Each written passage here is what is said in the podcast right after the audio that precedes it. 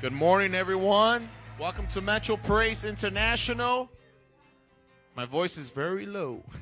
All right, good to see everybody here this morning at an AM service. If we can please stand up as we get ready to worship the Lord Jesus Christ. Those that can, those those that are by the entrance, please bring it in. Let's get ready to worship Jesus. So every before we get into worship, who is my testimony person this morning? We have a person to testify.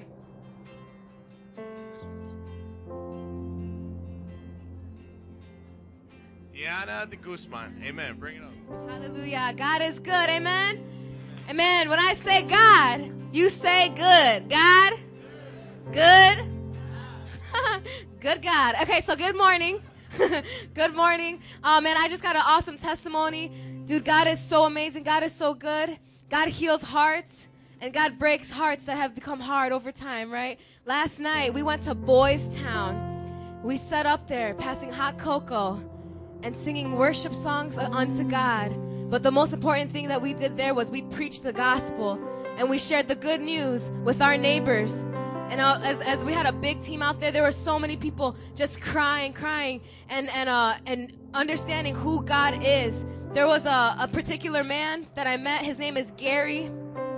We were talking to him. He was, he was a, a rec- recovering heroin addict. You know, he was high when we were talking to him, and he was he was just talking about the Book of Enoch or something. He was arguing with us, and then I, I went up to him. I felt just the Lord tug on my heart, and to ask him, "Is that little detail so big that it keeps you from God?" After talking with him a little bit more, he started sharing that, yeah, you know, God God took me from my struggles. I admit that, but what about the person inside? After the rules, after after the struggles, what about the person inside? And I just shared with him, that's why you need to be born again. God can give you a new life. And this man, he was he was antagonistic. Man, he left out of that conversation grateful for hearing some good news. Amen. Amen. So this morning we're going to lift God high because God is a God that forgives the sins of sinners and he renews the heart. Revival in Chicago. Amen. Amen. Hallelujah. Jesus, let's just let's just pray. Hallelujah. God, we thank you this morning, Lord. God, we just we lift you high. God, we exalt you, God. For you are greater than any any good thing in this earth, God. You are greater than any friend that we can have, any parent, God. You love is greater, God. And we exalt you. We lift you high, God. You are awesome, Lord. In Jesus' name we pray. Amen. Hallelujah, hallelujah. Come on, if you could with me, just close your eyes here. Hallelujah. God, we give you praise and glory. Come on, we're just preparing our hearts for something He's already done in our lives. Come on. God, we ask that you open up our minds, God. Open up our minds, God. We God, we come before you in your presence, in your presence, your presence, oh God. Won't you have your way today? Have your way this morning, Lord. Have your way, Lord. We're in no rush, God. We're in no rush, oh Lord. For all that you have planned before us, God, you're such a good God. We confess it. We're in no rush, oh God. Oh, yes. Come on, sometimes we know we're in a rush. We have a pattern of doing things, you know, first song, fast song, medium song, second song, slow song. But come on, let's just enjoy His presence right now and acknowledge it. That as people, we're all we need, God. We're all we need. You're all we need here. Hallelujah. And come on, what a joy, what an honor, what a blessing it is to, to be in the body of Christ. Come on. Come on, come on, church. Would you just begin to lift up your praise from your heart? We're his bride. Come on, he said, I'm coming back for my bride, spotless bride. We're his bride. Come on, we can sing to our king. We can sing to our Lord. Oh, Jesus. We thank you for your freedom. We thank you for your presence, oh God. And in your presence there is the fullness of joy. And in your presence there is power. Come on, there is power this morning. Hallelujah. We receive it, oh God, on every person, on every person. Come on, give the Lord some praise. Come on, clap your hands.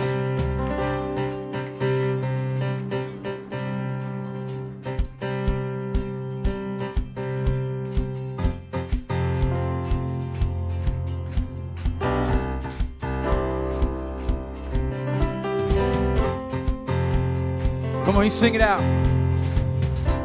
The highest throne to the earth below, you lay down your life for the likes of us. Great is the love of the Savior. Sing it. From a wounded heart to a life made whole, every human heart will declare as one. Great is the love of a Savior. Lord of endless light. Let your glory shine forever. It's all the earth, it's all the earth will sing your praise. Go give him praise.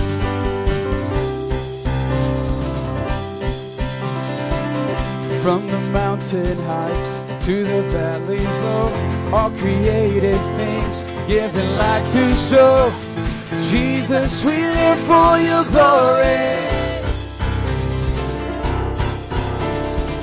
But from the rising sun to the still of night, every waking moment for your delight.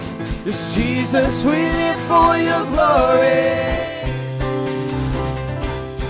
Lord of endless light, let your glory shine forever. All the earth, it's all the earth. We sing your praise. Come on, sing hope the hope of every heart. Let your name be lifted higher. It's all our hearts, it's all our hearts. So sing your praise. Go sing, God be. We sing, God be exalted, God be exalted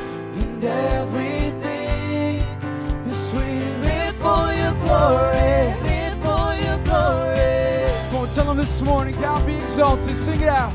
We sing, God be exalted, God be exalted in everything.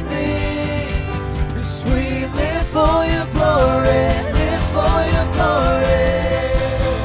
Oh, come on, sing, Lord. Lord of endless light,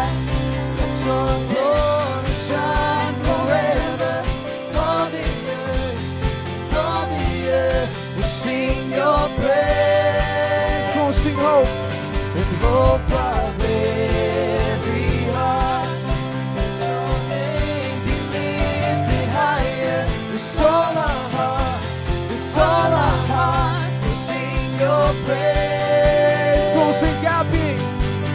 Sing God be exalted, God be exalted in everything. We live for your glory, live for your glory.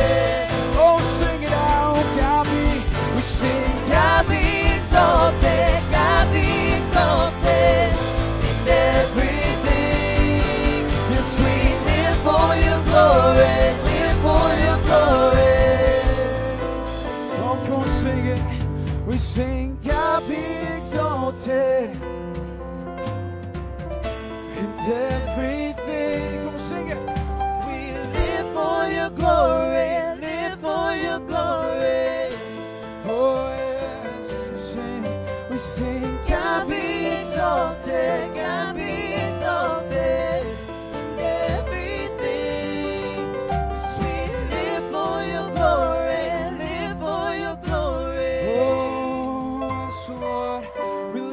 glory. Come on, give him a hand clap of praise in this place, church. Come on.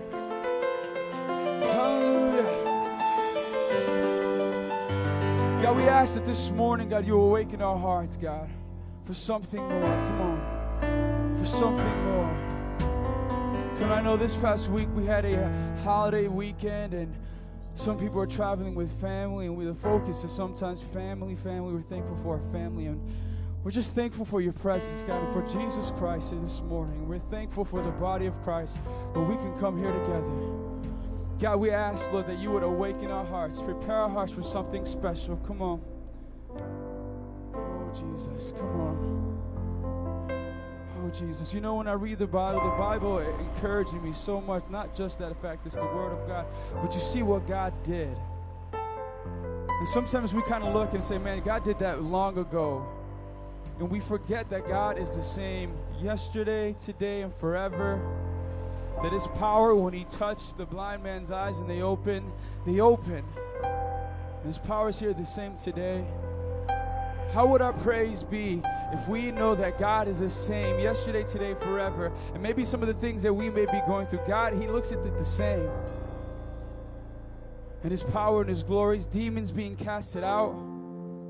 Church, that's exciting. That's the God that we serve.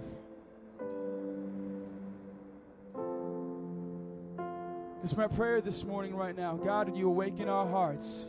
Awaken our hearts this morning, God, to who you are. We don't want to lose sight, God. We don't want to be confused and, and miss it, God, just because of all the external things going around us, God. You are the Almighty, the one and only true God. We worship you, Lord. We lift up our mouths, we lift up our praise to you, God, to you, to you, Jesus. We welcome you in this place. Holy Spirit, this is your church. We welcome you into our hearts, into our minds. Come on, come on. We welcome you. Come on, place your hand over your mind. God, I invite you. We welcome you. I welcome you. I welcome you. Come on, church. We'll take as long as you need until you can get it. God, we welcome you. Oh, you're such a great king. You're such a great king. Hosanna in the highest. Hosanna in the highest. Hallelujah. Hallelujah. Hallelujah.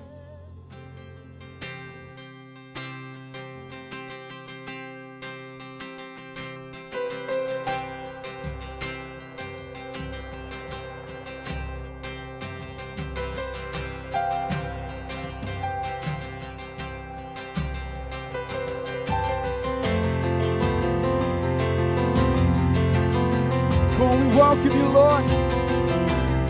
Come on, church, let me sing this song. Let our praise.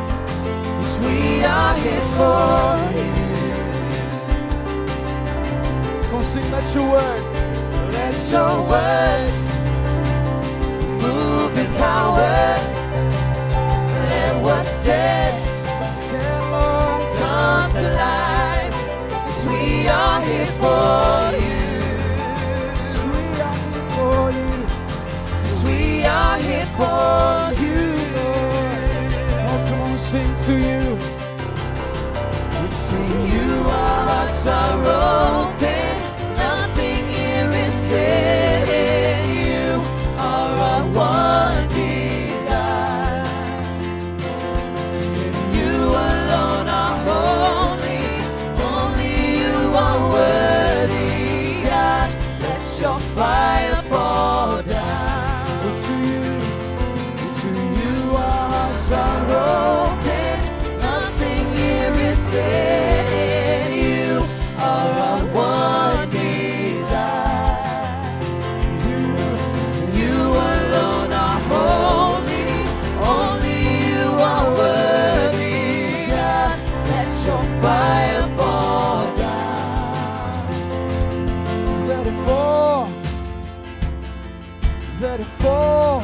house is. Let it fall on your people. Let it fall.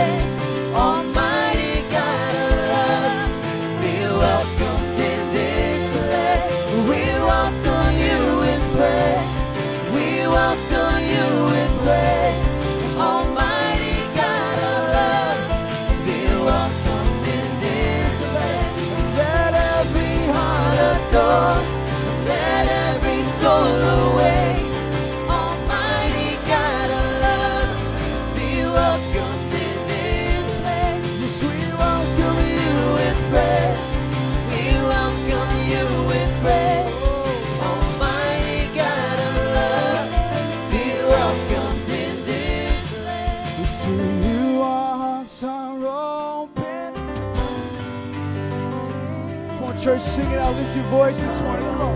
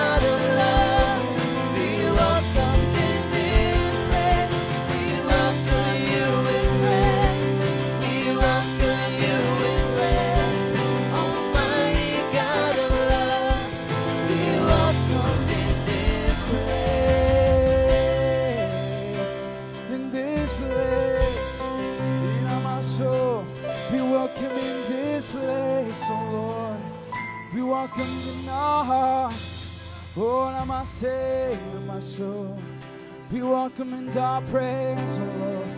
Oh, my soul. Come on, if you feel with the Spirit here, come on. We believe that God speaks to His people. Amen. So, with all eyes closed in this place, all eyes closed, God, we invite you to come and speak to us, God. We're desperate. We're hungry for a word.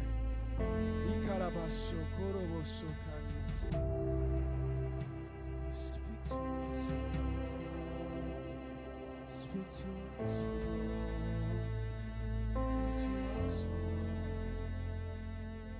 you.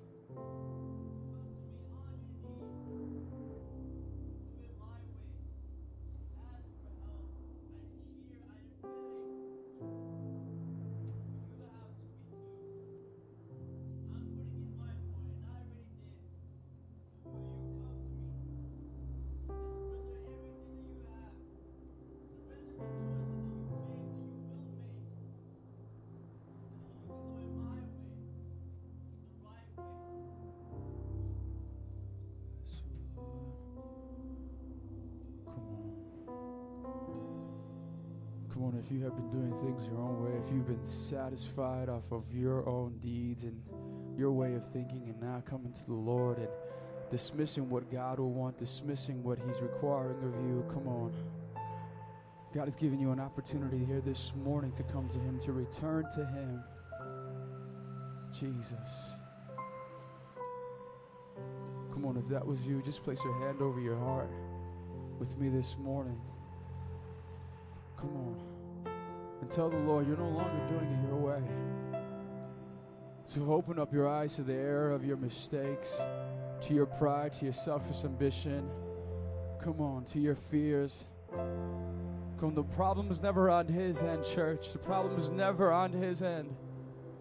Come on. Jesus.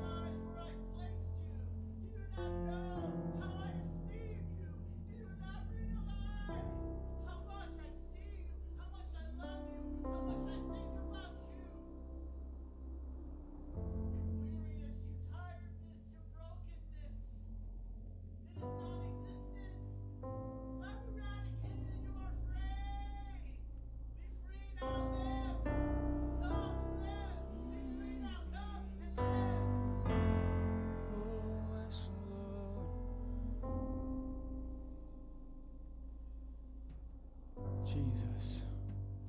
Come we're going to do this right now. We're going to open up this altar. Come on.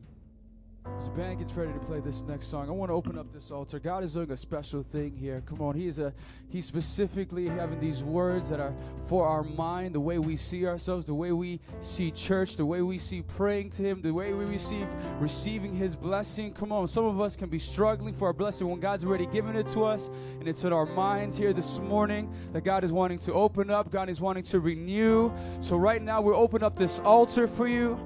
Come on, right now, if what you needed to, God, to renew your mind this morning, come on up, meet us at this altar, and just begin to pray and seek the Lord. He's already here, He's already giving you the invitation. Come on, Jesus.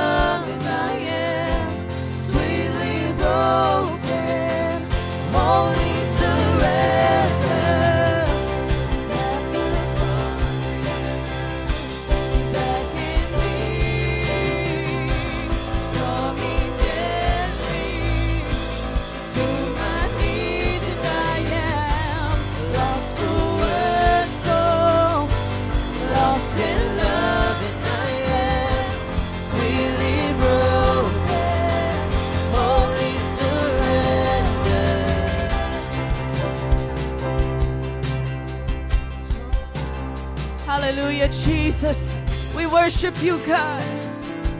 Your love brings us to our knees, Lord God. We worship you, God.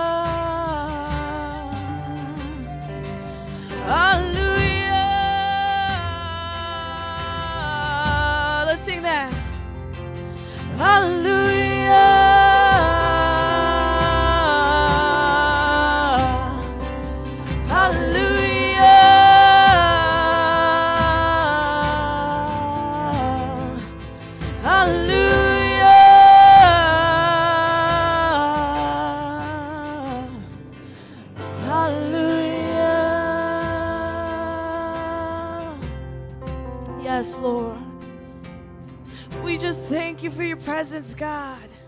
We thank you for your presence, God. We thank you for the work that you're doing in the lives of those in this room, God. The lives of those at this altar, God. The renewing of minds that's taking place in this very moment, Lord God. Hallelujah, Jesus. As the band continues to play, we're going to just ask that the ushers would start bringing out the communion.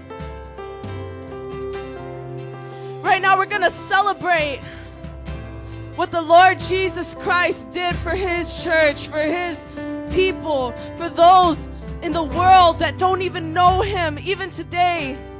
The sacrifice that Jesus Christ made. Hallelujah.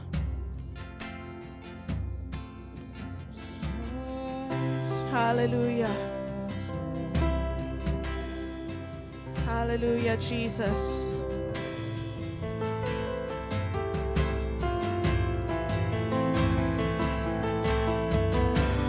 Hallelujah. Jesus. As the ushers go ahead and pass that out, we're going to sing this song one more time.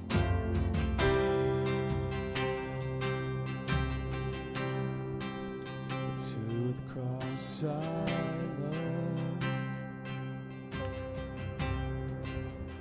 To the cross I cleave. All the suffering. All the suffering I do dream. All its work I do see. On it, my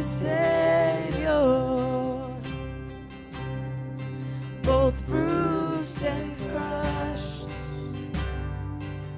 Oh, so that God. Show that God is love and that God is just. I'll see at the cross. At the cross, you beckon me, draw me gently to my knees, and I am lost for words, so lost in love. I am sweetly broken, holy surrender. The ushers continue to pass out the communion. And as the band gently plays in the background, we're going to go ahead and, and read God's word.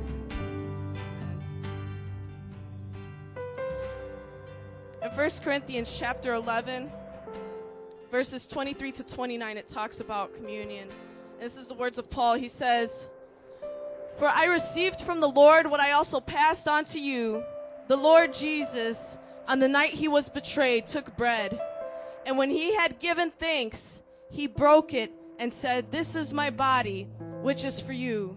Do this in remembrance of me. In the same way, after the supper, he took the cup, saying, This cup is the new covenant in my blood. Do this whenever you drink it in remembrance of me. For whenever you eat this bread and drink this cup, you proclaim the Lord's death until he comes. So then, whenever whoever eats the bread or drinks the cup of the Lord in an unworthy manner will be guilty of sinning against the body and blood of the Lord. Everyone ought to examine themselves before they eat the bread and drink from the cup. For those who eat and drink without discerning the body of Christ and eat and drink, eat and drink judgment on themselves. So, right now, what this is saying is we need to examine our hearts and our minds, and we need to come to the Lord and see, Lord, is there any sin in me? Is there anything, any way that I'm displeasing you, God? Is there anything that I need to bring to you right now?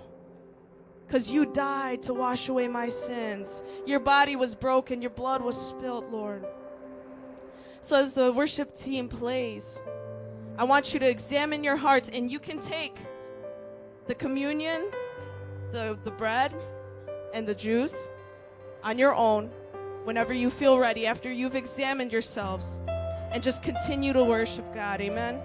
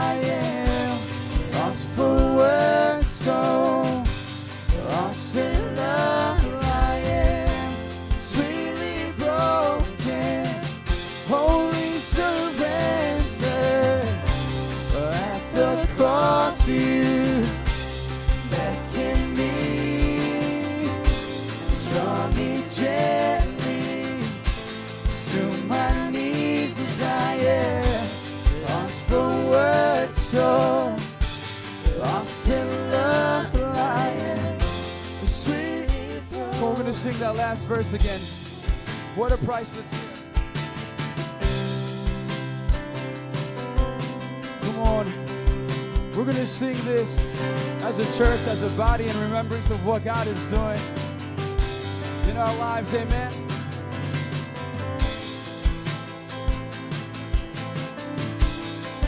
Oh, yeah. Come on, sing. What a priceless gift.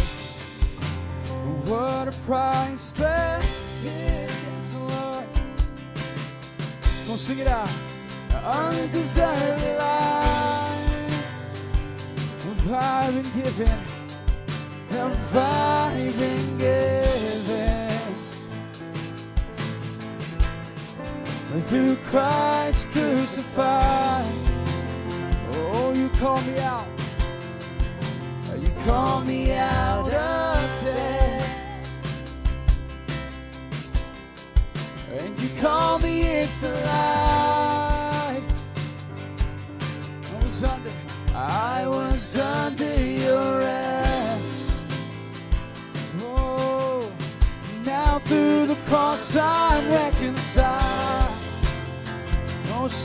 At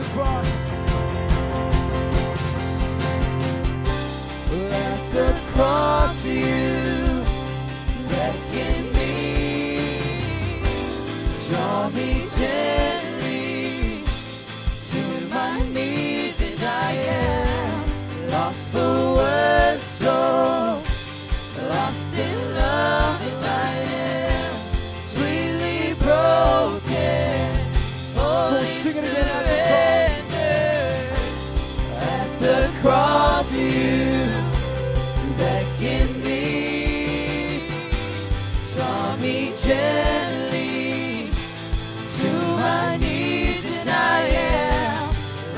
for so lost in love I am sweetly broken holy surrender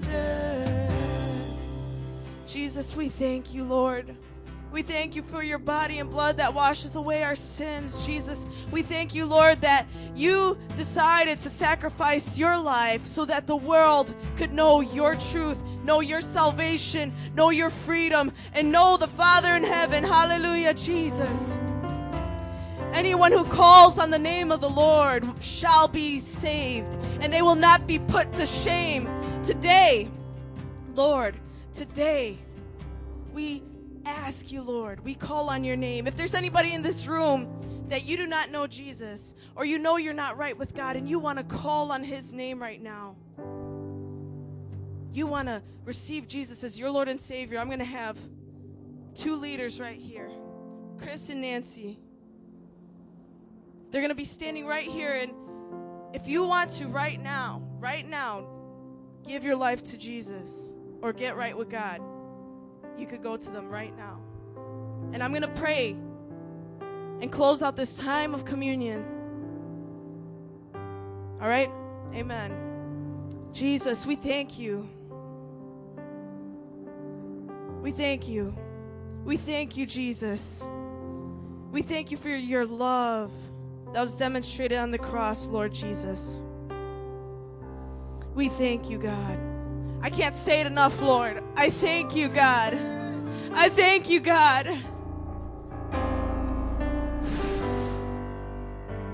Lord, I'm not the same person I used to be because the moment you touched my life, the moment you touched my life, you changed me, Jesus.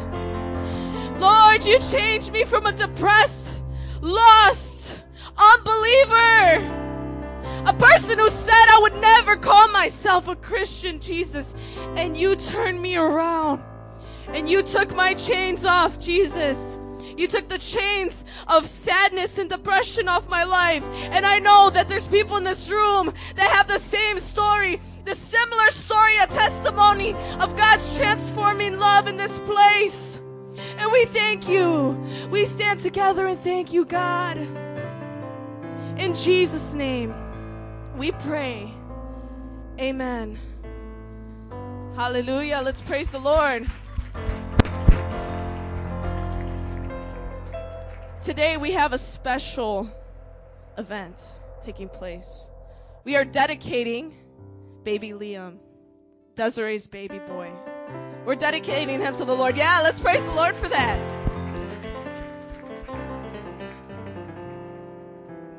You may be seated, and then we'll do our confession of faith. But uh, baby Liam, would you come up with Desiree, your mama? Amen. We're so happy that he's here. Look at you. Look at you. You're so cute. You're so cute. You're so cute. You're so cute. Yes. Oh my goodness. Desiree, why don't you share a little bit of your testimony? Just uh, a portion of. You don't have to share the whole thing, but whatever you feel comfortable with. Would you do that? And face the people. Come close. Just a little bit. You know, just whatever's on your heart. You want me to hold them? You think that would work? No?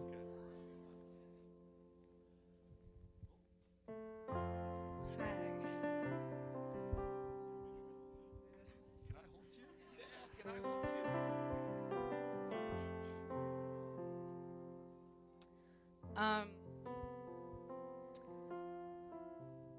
Uh, I dealt with um, depression, and uh, um, I was just lost, completely lost, and so many scars and wounds that I thought would never heal, and I, I just, I thought I could not be free, and um, God broke the chains, and I came here and experienced. I know I say this a lot of times to you guys, but love, because that was huge for me. I seriously thought that, I seriously thought that no human being on this earth was capable of love, like just loving people. I grew up without that love that I wanted the love of a father, the love of the mother, the love of family around me. Um, I was in the streets. I used to live in the streets at the age of 12 um, and stuff like that. So I was seriously like, there's no one on this earth that can, that can show me love. And God, you must just, how can you put me on this earth to endure all this pain that I have since I was a child growing up? Like, how could this be there? You know, and, uh, and then I come to Metro Praise, and I'm like, what in the world? Why are all these people so happy and cheerful? And they're all like, oh my God, God bless you. You know, what's your name? How you doing? And and like like I tell everybody that I beat like in the streets or when I'm witnessing, I'm like, dude, when I came to this church, like you don't understand. I didn't think that people were capable of love, like real, pure, true love. And these people just are radiant, you know, with God. Like Jesus is all over this place. I'm like, it's true, you know, there is love. There love in the people, like, wow. And that that was a huge thing for me. And so when I was coming here, like just chains were being broken off and God was just ripping everything off me that I thought like was gonna be there forever. And I can stand here today experiencing freedom. I'm free in the name of Jesus and amen.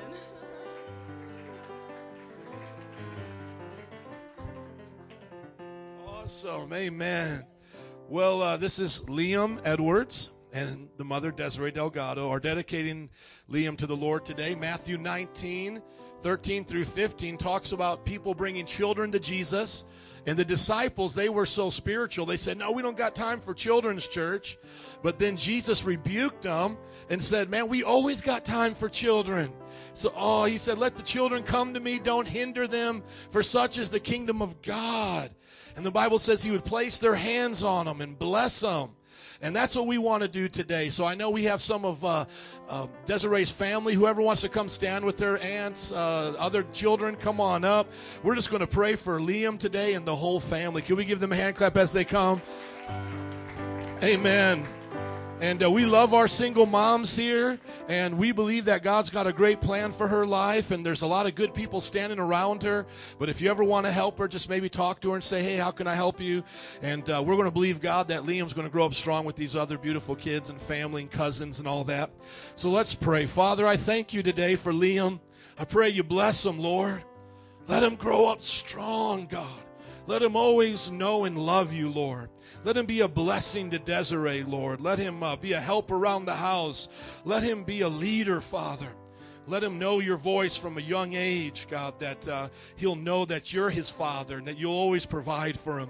Lord, keep him from uh, the trouble that's on the streets and with bad friends, Lord. Let him be a good friend and a good influence. And we just pray today for Desiree as a single mom that you'll encourage her, Lord, that you'll make her strong, God. You'll make her in ways to be a father and a mother to her children. She'll, you'll help her, God, when she's tired, Lord. You'll give her strength. Bring good friends around her, Lord, babysitters, uh, family members to encourage her, God. Let her just know she's not going through this alone. And Lord, for her testimony, God, let that testimony uh, be encouragement to others, Lord, and let them uh, look to her and say, if God can do it for Desiree and change her heart and give her peace and strength, He can do it for me.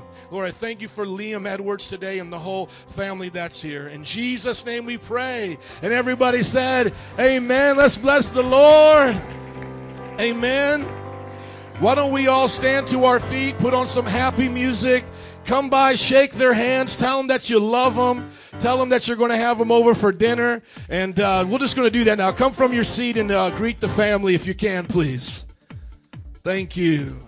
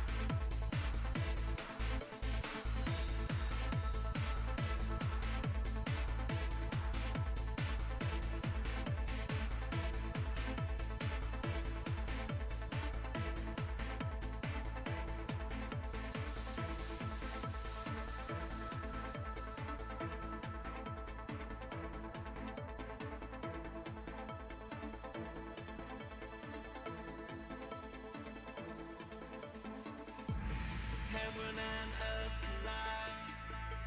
A beautiful alliance. Together two worlds are tied. A powerful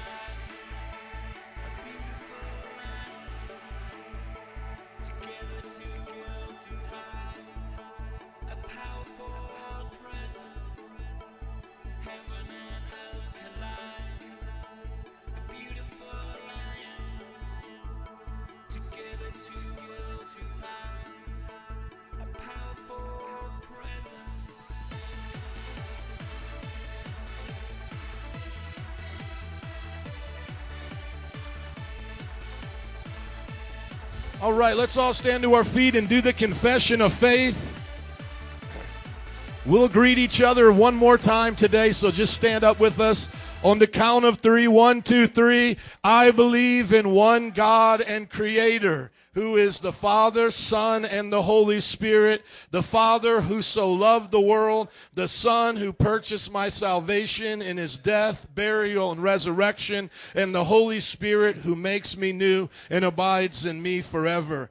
I believe in the perfect Holy Bible that reveals God's purposes and plans for my life. I believe in the second coming of Jesus who will judge the living and the dead. I believe in the eternal reward of believers in Jesus and the eternal punishment for all unbelievers in Jesus.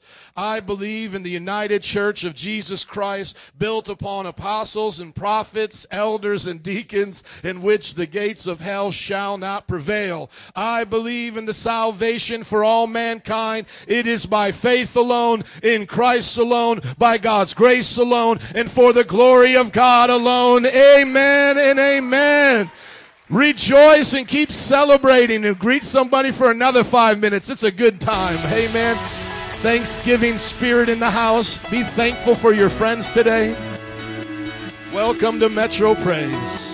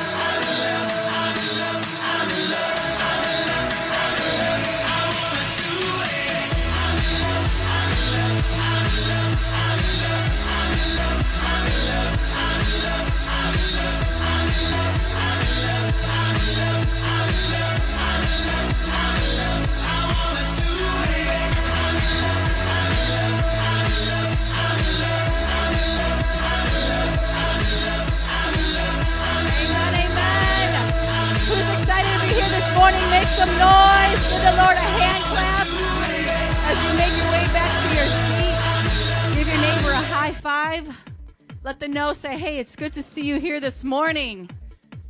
Welcome to Metro Praise International. We are excited that you came to join us this morning to worship the Lord. God is so good. His presence, we always feel it every Sunday morning. Obviously, His presence goes with us throughout the week. But when we gather together as the body of Christ and we worship the Lord, it is a powerful, powerful thing. And the Bible actually says, do not forsake gathering together with the brethren. So keep that in mind. It is an honor, it is a privilege to be able to come and gather together in freedom in this country to worship Jesus because all across the world there are other nations where Christians are getting persecuted for their faith for doing this very thing. So look to your neighbor, say, let's be thankful. Amen. Our services here are every Sunday morning at 10 a.m. And then every Friday at 7 p.m., our youth group meets. Elevate. They had an awesome time this past week, and so we're just continuing to invite our friends and family to these two services. And our vision here is very simple it's loving God and loving people, the two greatest commandments that Jesus said that we should live by. And as a church, we want to exemplify that and, you know live that out as an example of loving God with all of our heart and loving our neighbor as ourselves. And then we we have um, our, our discipleship strategy. It's three steps. It's three step strategy. It's connect, mentor, and send. We want to connect you to the cross, disciple disciple you with the cross, and then send you out with the cross. And the way that we do that here at MPI is very simple. We want to connect you to Jesus through our life groups. Somebody say life groups. Who's excited about life groups every week? Come on. You get life at life groups. And so on the back of your handouts, that piece of paper, those that notes, okay? That paper that you take notes on, that's called a handout. You turn it around. And there eh, this is our life group schedule and you can see what's going on for this quarter, October, November, December. And then every week we just want to give you a snapshot of what's happening at MPI because there's always something to do. Okay? So this week we have Sunday today. Every Sunday night we have encounter, prayer night, life group. All ages are welcome. Five o'clock. Come, soak in the glory, go after God like never before. This Wednesday we have King's Kids, our life group for our children, infant to 11 years old at 6:30 every single Wednesday. We have Royal Rangers and Impact. And what that is, it's just a Christian version of Boy Scout, Girl Scouts for Jesus. Somebody say amen for that. Bring your children, drop them off, go do some errands. You can stay around if you would like, but 6:30 to 8, bring them here every week so they could be discipled. This is their life group, a time for them to learn about Jesus and go deep in their faith. And then every Friday, we have our, our adult life group at Pastor Berto and Griselda's house at 7 o'clock, and they're just loving on the community, inviting people, and they're just growing strong. So if you want a Bible study throughout the week, please go to their house and just grow in your faith. And then uh, Saturday, our evangelism life group is going out faithfully week after week. Five o'clock, meet with them if you want to just grow in your faith and be challenged to, to street witness. That is what's happening this week at MPI. Look at your neighbor, say amen. And then we want to mentor you 101 and 201, our 101 book, Welcome to Your New Life. We have leaders in place ready to take you through that. And then our 201, after you graduate the 101, we train you to be a leader in the house of God. And then we want to send you out to evangelize, to be bold in sharing your faith. And then our goal here at MPI is to have 100,000 disciples with 50 churches in the city and 500 around the world. And if you believe we can do that, say amen. Praise God. It is time to give this morning. It is time to give. Who's excited about giving? Ishmael was excited about giving.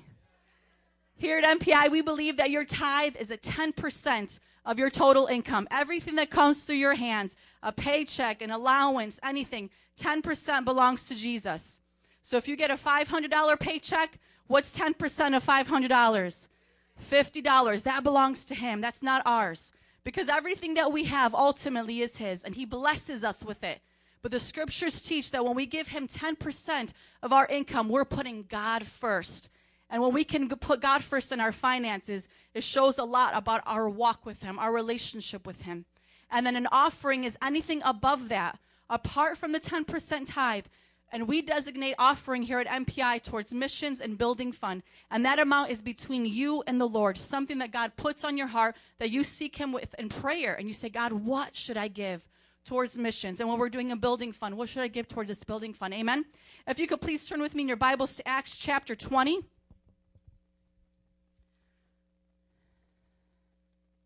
Acts chapter 20, I'll be reading verses 32 through 36. Acts 20, 32 through 36. Now I commit you to God and to the word of his grace, which can build you up and give you an inheritance among all those who are sanctified. I have not coveted anyone's silver or gold or clothing. You yourselves know that these hands of mine have supplied my own needs and the needs of my companions. And everything I did, I showed you that by this kind of hard work, we must help the weak. Somebody say, help the weak. Remembering the words the Lord Jesus himself said, it is more blessed to give than to receive.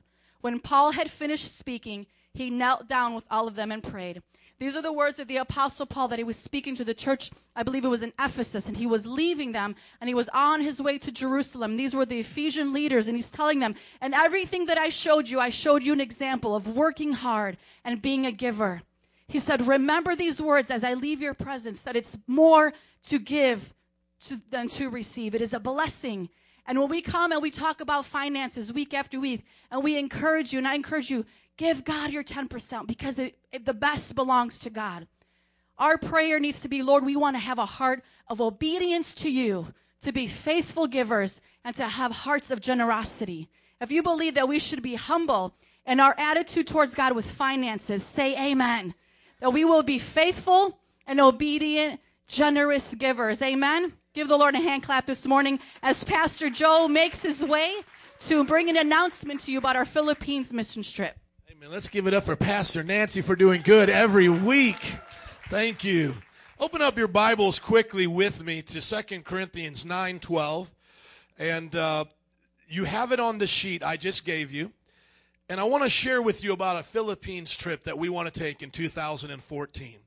We want to prepare ourselves for an entire year so that we can go this time next year, December 2014, to the Philippines. It's going to be exciting. It's going to be awesome. But we need everybody to be a part of it and to share in the responsibility for this.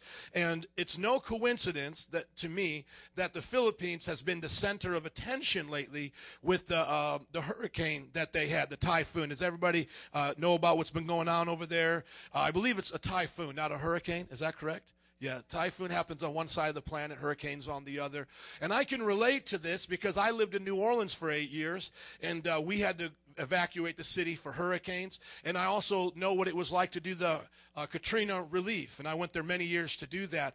And so I know that when we get there in December 2014, they're still going to be recovering. They're still going to have issues, and that we can be a part of. And uh, you're going to be able to do something about that. So this was all planned before it happened, and now that it has happened, I believe that we can, as Metro Praise, respond and do a great work. So just think about how awesome that is that God planned that. Uh, 2 Corinthians chapter 9, verse 12. It's on the paper here, or you can look at the scripture as we uh, get it up on the screen. Paul is talking about giving offerings, about going beyond your tithe. The, the Bible teaches that the tithe belongs to God, that it's actually His. That whenever we get money, and we say, This 100%, all of this money is mine. The Bible says that's a greedy heart. So, to break the heart of greed, we're to always say, God, 10% of this is yours. This belongs to you. And, uh, you know, now when we get a paycheck, it doesn't really seem like we're giving God our best. But the way they did it then is they would give God the first fruits that came off that apple tree or the first fruits of corn. And they wouldn't just give God the rotten stuff and say, God, you just take the rotten stuff. We can't sell it anyway. They would give God their best. And uh, the example, the closest we can get to that, is giving a tithe off your gross. That what you get is a certain amount, and then the government takes out theirs and so forth, and then you get this small check afterwards, right? You know, for those of us who worked a job for the first time, you know, like you're 14, 15 years old, you figured out, like, I'm going to make $8 an hour towards 40 hours. I'm going to get a lot of money. And it's like, womp, womp, here's a 100 bucks, you know? You're like, I thought it was going to be 400. Well, what we do is we give God the tithe off that gross. We say, God, that 400 is what you gave me.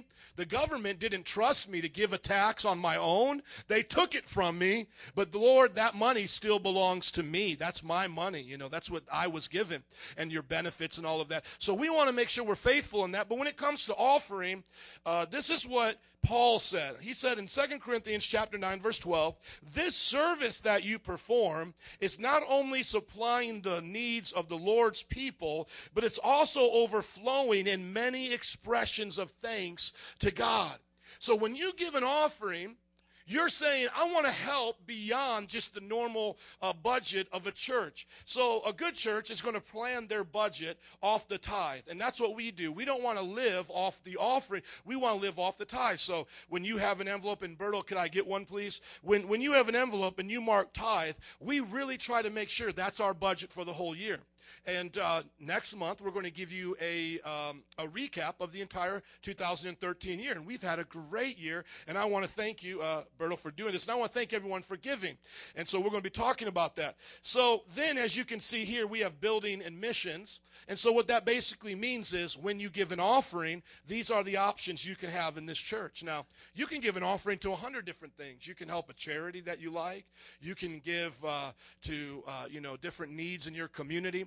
But your church has given you an opportunity to do that. Now, if we could put up the slides, I would like you to see of what's in our heart for the Philippines and what I think we can all uh, do here together. How many like to help people? Amen. How many would like a church to be praying for us? let me say like this. How many would if we had a hurricane or a typhoon wreck our place, how many would want a church to be planning to come help us? How many think that would be pretty awesome? And and and by the way, uh, A, uh, M, and K, uh, who are not here today but uh, are leading the trip, they're from the Philippines, have already introduced us to pastors that are there that we'll be working with, and they're in awe. They're just so thankful that we're coming out there. I mean, just imagine if that was you. You know, you'd be so thankful. So they're excited. And uh, it's going to be December 2014. The dates will be coming up. And uh, this is our goal right here, is that we would raise, and you might have to click it for me, brother, uh, just to help me, please. We want to, uh, uh, let's, yeah, go to the, uh, the goal. It's, it's lagging. We want to raise $20,000 for a mission trip. Now that may sound like a lot. You may say, "Man, twenty thousand dollars—that's a lot." How many twenty thousand dollars? A lot of money. But you see, the joy of this is, is that not all of us have to give twenty thousand apiece. We're not saying let's all give twenty thousand dollars. Now there may be a few of you here that could do that, and let's make it happen. Amen. Let's do it. Put some zeros on that check. Let's spend it for Jesus.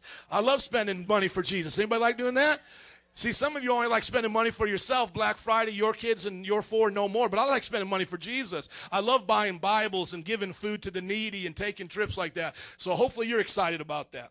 Okay, so here's the deal. We want to give $20,000 to this trip.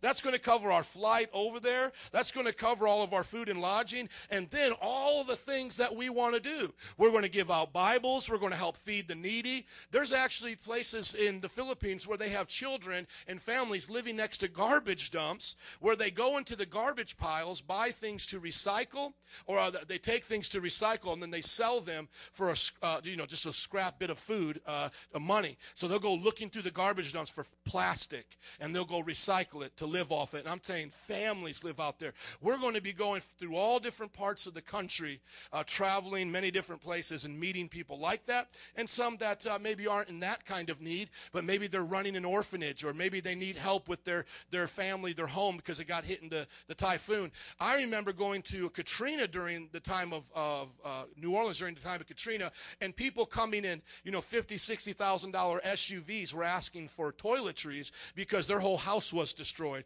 They had a good living, but their house was destroyed. So we're going to meet all kinds of people, people living in poverty, and then people who maybe have been living a good life, but the typhoon knocked out their whole way of living. Is everybody with me on that? Okay, so now here's the fun, exciting way that we can raise $20,000. How does a church like ours do this big task before us? Well, what we can do is say for the next year, all of us will pledge something to give once a month. Now, we've already talked to the financial committee. Brother Ricky is here. You can also speak with him to confirm this. But we don't have anything else on our agenda this year coming up, 2014, for finances. So, Lord willing, if our van uh, keeps running, we'll be fine. And that would be the only thing that we'd probably have to replace is if that 15 passenger van breaks down. So, pray that that thing runs. Amen. Uh, but even if that were to happen, we would hope that at that time we would have the, uh, the shekels to at least least give the majority of it. So let's say that van breaks down and we say, hey, we need to buy an $8,000 van. But good news is the abundance of tithes, we have $5,000 in the bank. Let's raise the next 3000 Because as you're going to see uh, for our 2000 year report, we have money in the bank. Amen. We've been saving money for those kinds of situations. So that's wonderful. Amen. Okay, so but what we can do now is we can say for the next year, let's be faithful in our tithe and then pray about an offering. Now, most of you here give offerings, and sometimes the offering, if it's not designated, just goes right into the general fund. Or some of you give to the building fund so that we can have, you know, like the baptismal tank and those different things. But my challenge for 2014, for that whole year, that you would say my offerings would go to missions. And now I want you to consider this uh, taking what I think would be the lowest amount, $5 a month, to $100, which may be the highest amount. Now, there may be somebody here that you're like, Pastor, giving my tithe is so extreme, I can't even live off hardly that. Well, then you know what? Maybe give God a dollar towards missions a month. I would say do something so that in your heart you can say, God, I want to change the world. But there's most of us here, the average person here could probably give around um, $50 a month. The average person, if you think about how we spend money, most of us here have good jobs. May not have the jobs, our dream jobs, but a lot of us here have good jobs. We have extra money. And what do we spend it on? You know, Starbucks and maybe some extra Christmas presents, certain things like that. But I would challenge you, just the average giver, give $50 a month towards missions. Now, if just 50 people, check this out. Let me just show you the law of multiplication, how awesome this is. If just 50 people give $50 a month, you know how much that is for 12 months?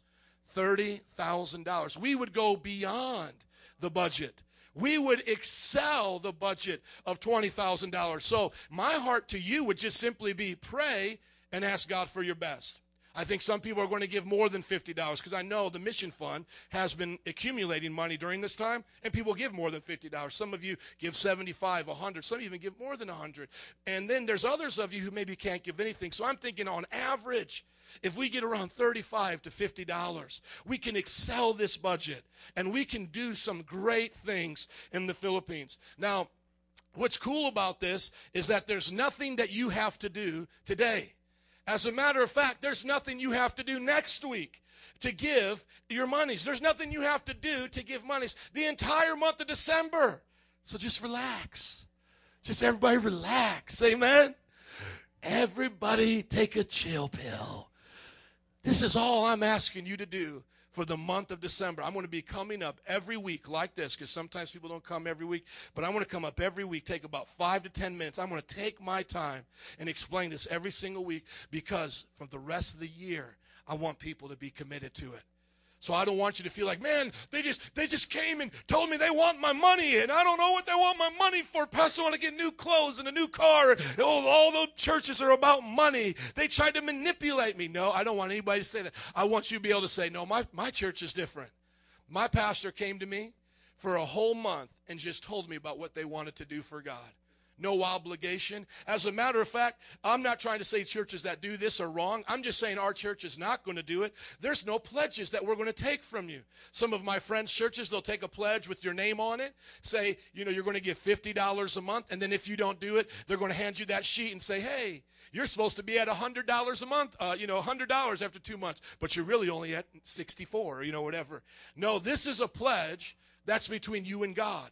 This is between you and God. This is something that right now you can just pray about this month. No coinkydink, it's during the time of Christmas. And let me just pause here while we talk about Christmas.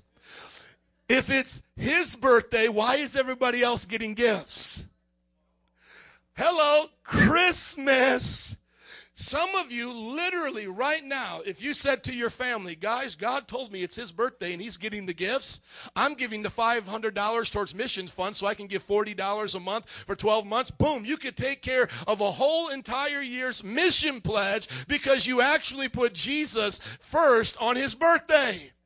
Could you imagine us showing up to your birthday saying, Here's a present for Jonathan, here's a present for you, and you're sitting here going, uh, I thought it was my birthday.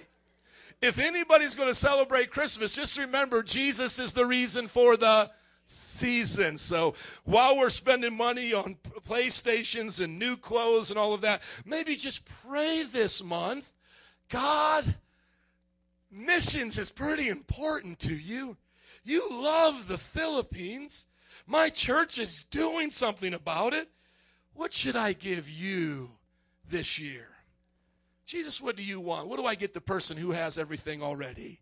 He owns the c- cattle on a thousand hills. He owns all the gold and diamonds. Doesn't God already own all that? So, what do you get the one who has everything he already has? You give him souls. You preach his word to his creation. That's what he told us to do. That's why our tithes are here, is to have a great church to do that. And then our mission sends us out. So, here's three things. Everybody say three things pray, pledge, and provide. That's all we're asking. Just pray this month. Say, God, what uh, what's the direction you want me to go in? Husbands and wives talk to each other. Say, uh, honey, I know the budget's tight for us, but I feel we could do thirty-five dollars. What do you think, honey? And you pray this week and next week and come to that agreement. Others of you singles who make it rain with your money, you know, going out all the time, Starbucks and all that. You just need to say, Lord, now how much can I take away from all those things I'm doing and give to you? And God may say, you know what? I want you to give $100. I want you to give $75.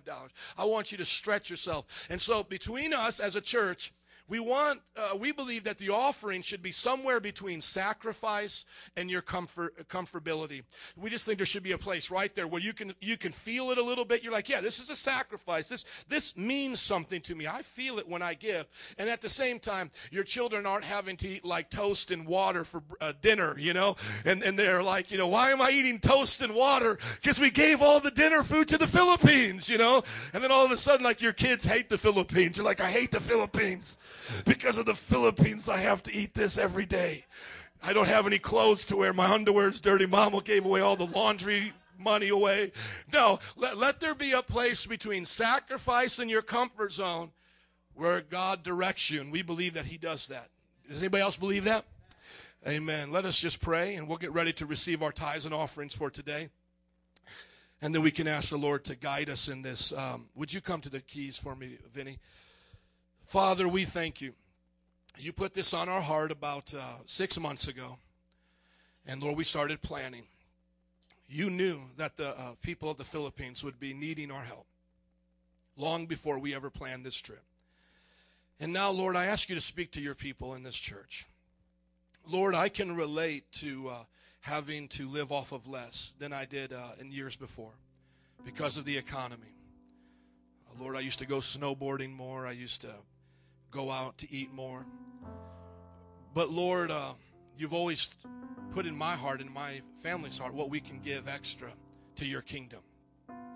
And now, Lord, I ask without any pressure, without any manipulation, without any guilt, that every person in this church would uh, join with us and give, God, so the Philippines can hear your gospel, the poor can get fed, the devastated can get support and help, and the churches there can just grow and prosper. Lord, we ask you to speak to our hearts, guide us, tell us what we can do. Some of us, Lord, you're going to surprise. Some of us, Lord, we're thinking one number, but you're going to challenge us with another number because you know we have a raise coming. You know we have a promotion coming. You know we have a new job coming. You're going to surprise us by asking us to do it by faith now, even before we see it. Others, Lord, we're going to have to stretch our faith so much just to give a dollar, five dollars a month. And others, Lord, you're going to speak to them in their generosity. You're going to share with them that you've been good to them. They have more than enough, and it's time to share. I'm reminded as I pray about a family friend of mine, my dad's protege, the man who bought my dad's business and carries it on, just adopted two children from Africa. It just blows my mind about how this well to do businessman said, I will share my wealth with the hurting around the world. And my part is two children in my home. God, you bless people, and I ask you do it here. So, Lord, everybody from those who have so little to those who have so much, to those making great sacrifices, to those just trading Starbucks for missions, whoever we are and wherever we are, God, just speak to us. You know what we're going through. And Lord, now I pray over this congregation that as they give, it will be given back to them, pressed down, shaken together, and running over. For with the measure they give, let it be measured back to them. In Jesus' name. Can you stand to your feet and give them a hand clap of praise as you say amen?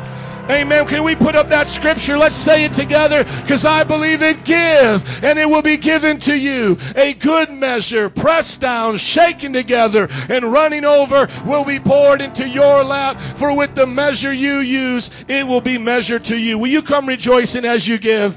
Thank you so much today, saints. And remember to pray for this. And we got more of these in the back if you want to grab one. Thank you.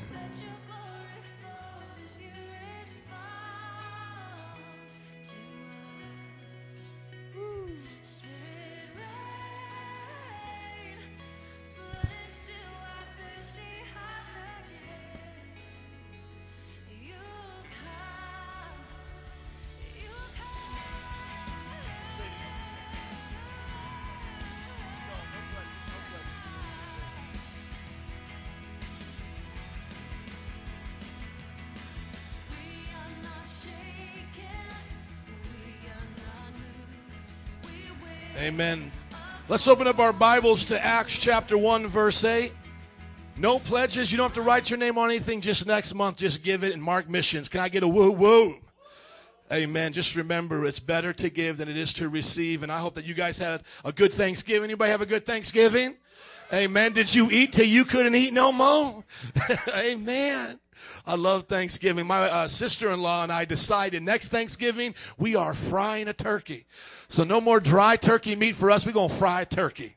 And uh, that's just what we're going to try. We're going to set a fire up in the back and just get it on. Maybe some lechon. I was watching the Cajun Thanksgiving. I don't know if anybody saw, that. Swamps Thanksgiving, you know, Cajun Thanksgiving. They took a big wild boar, bur- buried it in the ground, set some fire on top, roasted that thing, and brought it out with crawfish. I was like, yes, I'm going to fry. Y'all looking at me cray cray. We'll fry a turkey and then dig a pit in the back of my yard and put a wild boar in that thing. Does anybody know what I'm talking about? A pit with a wild boar?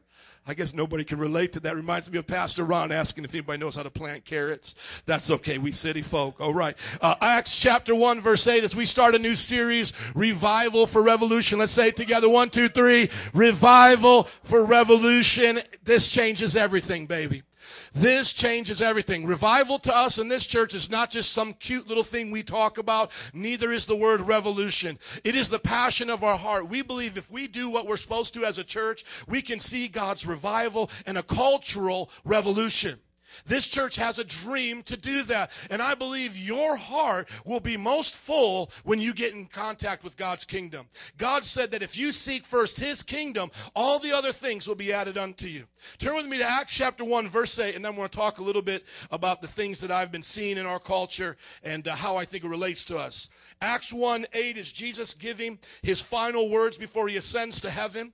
He says, But you will receive power. Everybody say, Power. Thank you when the Holy Spirit comes on you, and you will be my witnesses in Jerusalem and all Judea, Samaria, and to the ends of the earth. Now, Jesus is telling us that we are going to be his witnesses. That his primary call on us is to witness about who he is. And as we look to Matthew 28, we realize that making disciples is a part of that witness. And so today, I want you to look at the culture you live in. And what I mean by culture, I mean your community where you live, the homes around you, the families that are there, the job you work, those that are your co-workers, bosses, uh, your customers. I want you to think about your school that you went to, maybe that you're going to, college or junior high, high school. And I want you to think about the government, our leaders, your aldermans, our mayor here in the city, and governor. Now, this is our culture. Everybody say culture. I believe that the answer to our culture is Jesus Christ and us witnessing to him, a witnessing about him.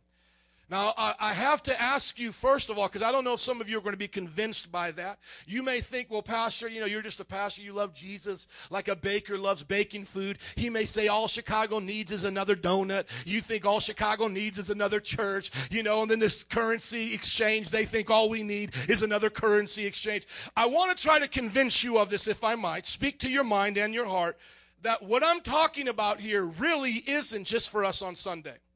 I want to ask you now to look at those places that I just named where you live, the next door neighbors, the schools your kids go to, you went to, or are going to, the job, coworkers, customers, government leaders, and those around in leadership. Ask yourself this question Are things going right? Do they seem like they're going well? Or do things seem like they're a little bit off? How about neighbors?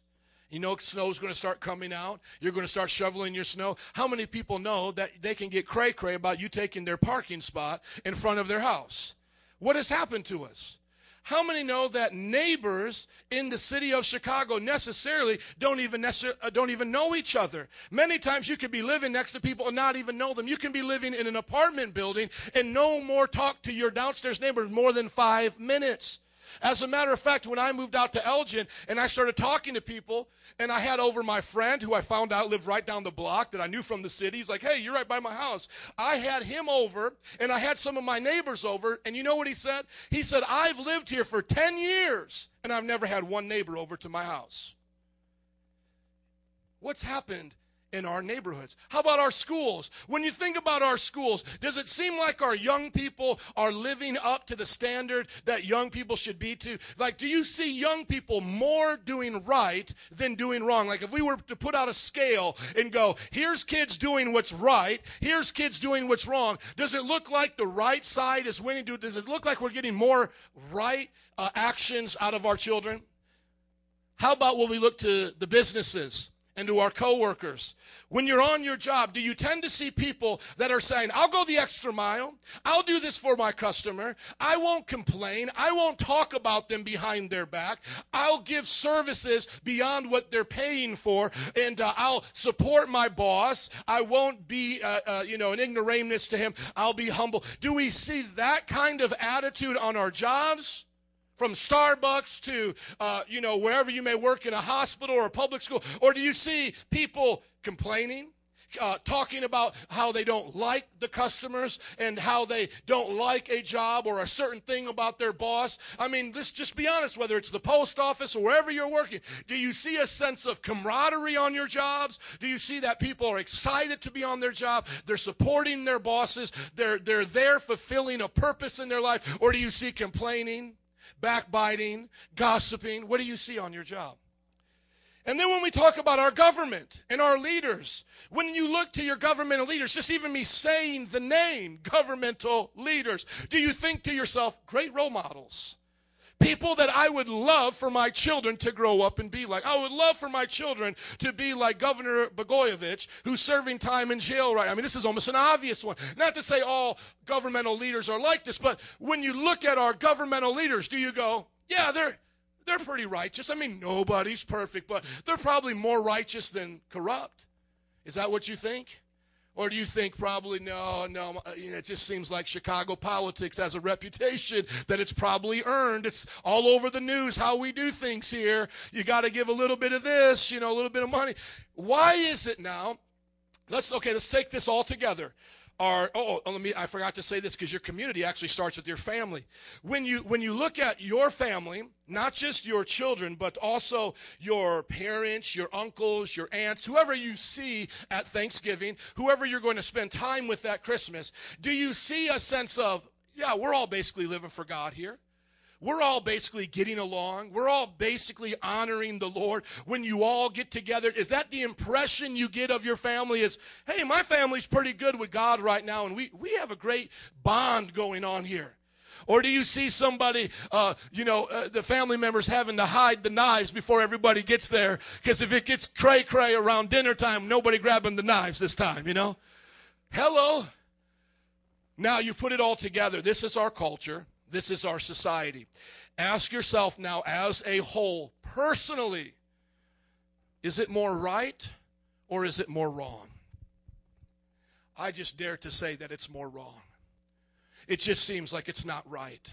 It just seems like from getting along on the train or the bus, it's not right. It just seems like with our children going to school, something's not right. When you go to a business or you interact with people on the job, it just seems like there's something not right. When you get together at family reunions and you see your family, there's always things that just aren't right. When you look to your government and you look to the help they're supposed to be giving and the stability, it just seems like it's not right.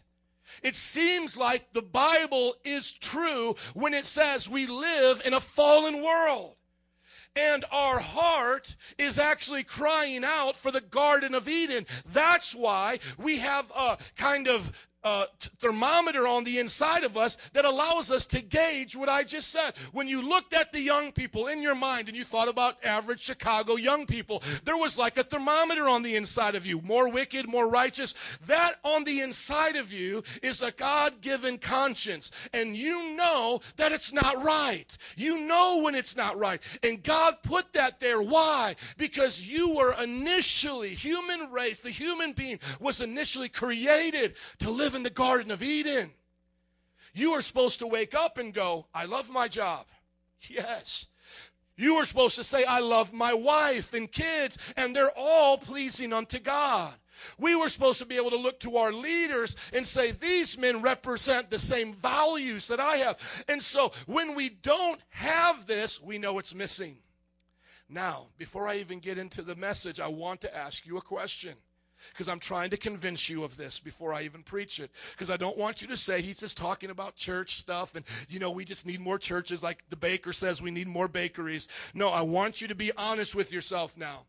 What is the answer in all of those areas for making wrongs right?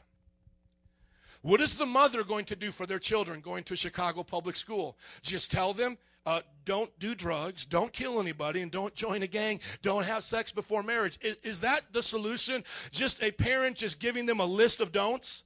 Is the solution paying public school teachers more? And I'm not going to get into politics here, but I just want to give the example. What is the solution? Is it more money towards the government? Does more money make things better? America, by the way, is the wealthiest nation in the world. We have the streets, you know, that you can go from one coast to the other. We have a civil government order. You know what I'm talking about if you've ever traveled. There may be places that have more beauty, but we have the best civil government. We have the highest, like, average income of the whole North and South America. There's a few small European states that have a couple million that have a little bit higher than us. But in the known world, we're the richest, most wealthiest, greatest freedom. How has it worked? We still see the meter going towards wickedness, don't we? If you cannot think of a solution outside of God, then now you are where I'm at. As a pastor, my job is to instruct you. I only have an hour every week, but it's my job to get you to look to the Bible so that you, when you leave out here and you live out your other 167 hours of your week, you'll be able to see a purpose in life. You'll be able to see a way that you make wrong things right. Now, where does it start? It starts first in here. You first receive transformation right here. You are either right now frustrated with yourself, you have become your worst enemy, you're disappointed with how you lead in your family or how you are with your parents. You, are either disobedient towards God like that, or you are a saved, born again Christian. So the turmoil starts and stops based upon, or stops, uh, and, and the new life starts based upon your ability to accept Jesus. So if you accept Jesus, what has happened? Transformation has come to you. Now there is one place, one person that has experienced a total way of thinking, a total way of living. Has anybody been born again here? Amen. Now, if we do this in our family, husbands, wives, children, now we can say revival or something awakening happens here. And then if we pray for our extended family and we live it out through them and they make that choice, now it affects the family. Now it affects our neighbors. Now it affects our businesses, our schools, our government. Help me think of this before I move on. In 1950, did not Americans own guns? Ask yourself that question. Did Americans own guns in 1950? Did not kids actually in the South come to school with a shotgun rack in the back of their pickup to the very school they went to in the 1950s?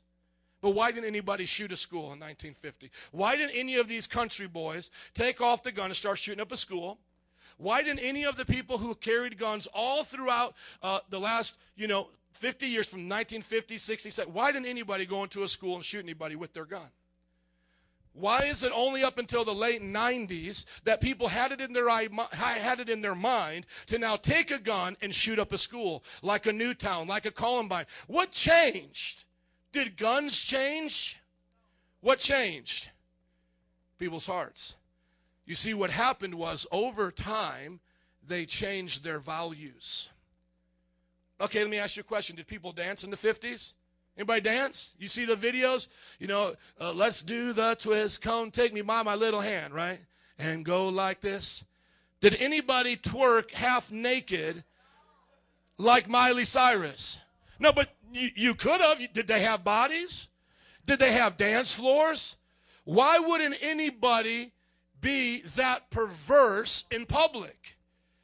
Now, there was perversion and there was violence, but I'm trying to get you to understand why is it now it is so pervasive?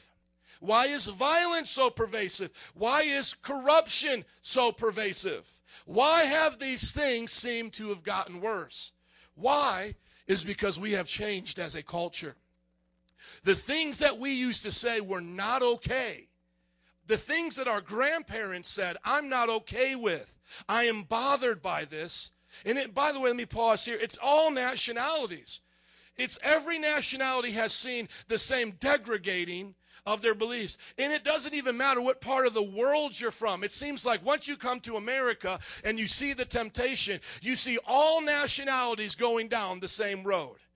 You might have came from a traditional country where you got married when you had children and you stayed married. But then once they mar- once they moved here, now you see that cultural group, like I'm speaking specifically of Latin Americans, now you see them taking the same degradation, the same nosedive that we as Americans been doing before they came.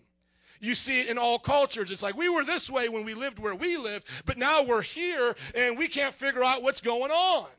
Well, the reason is, is because the culture has changed. And when we talk about a cultural attitude, you can think about it like a team spirit.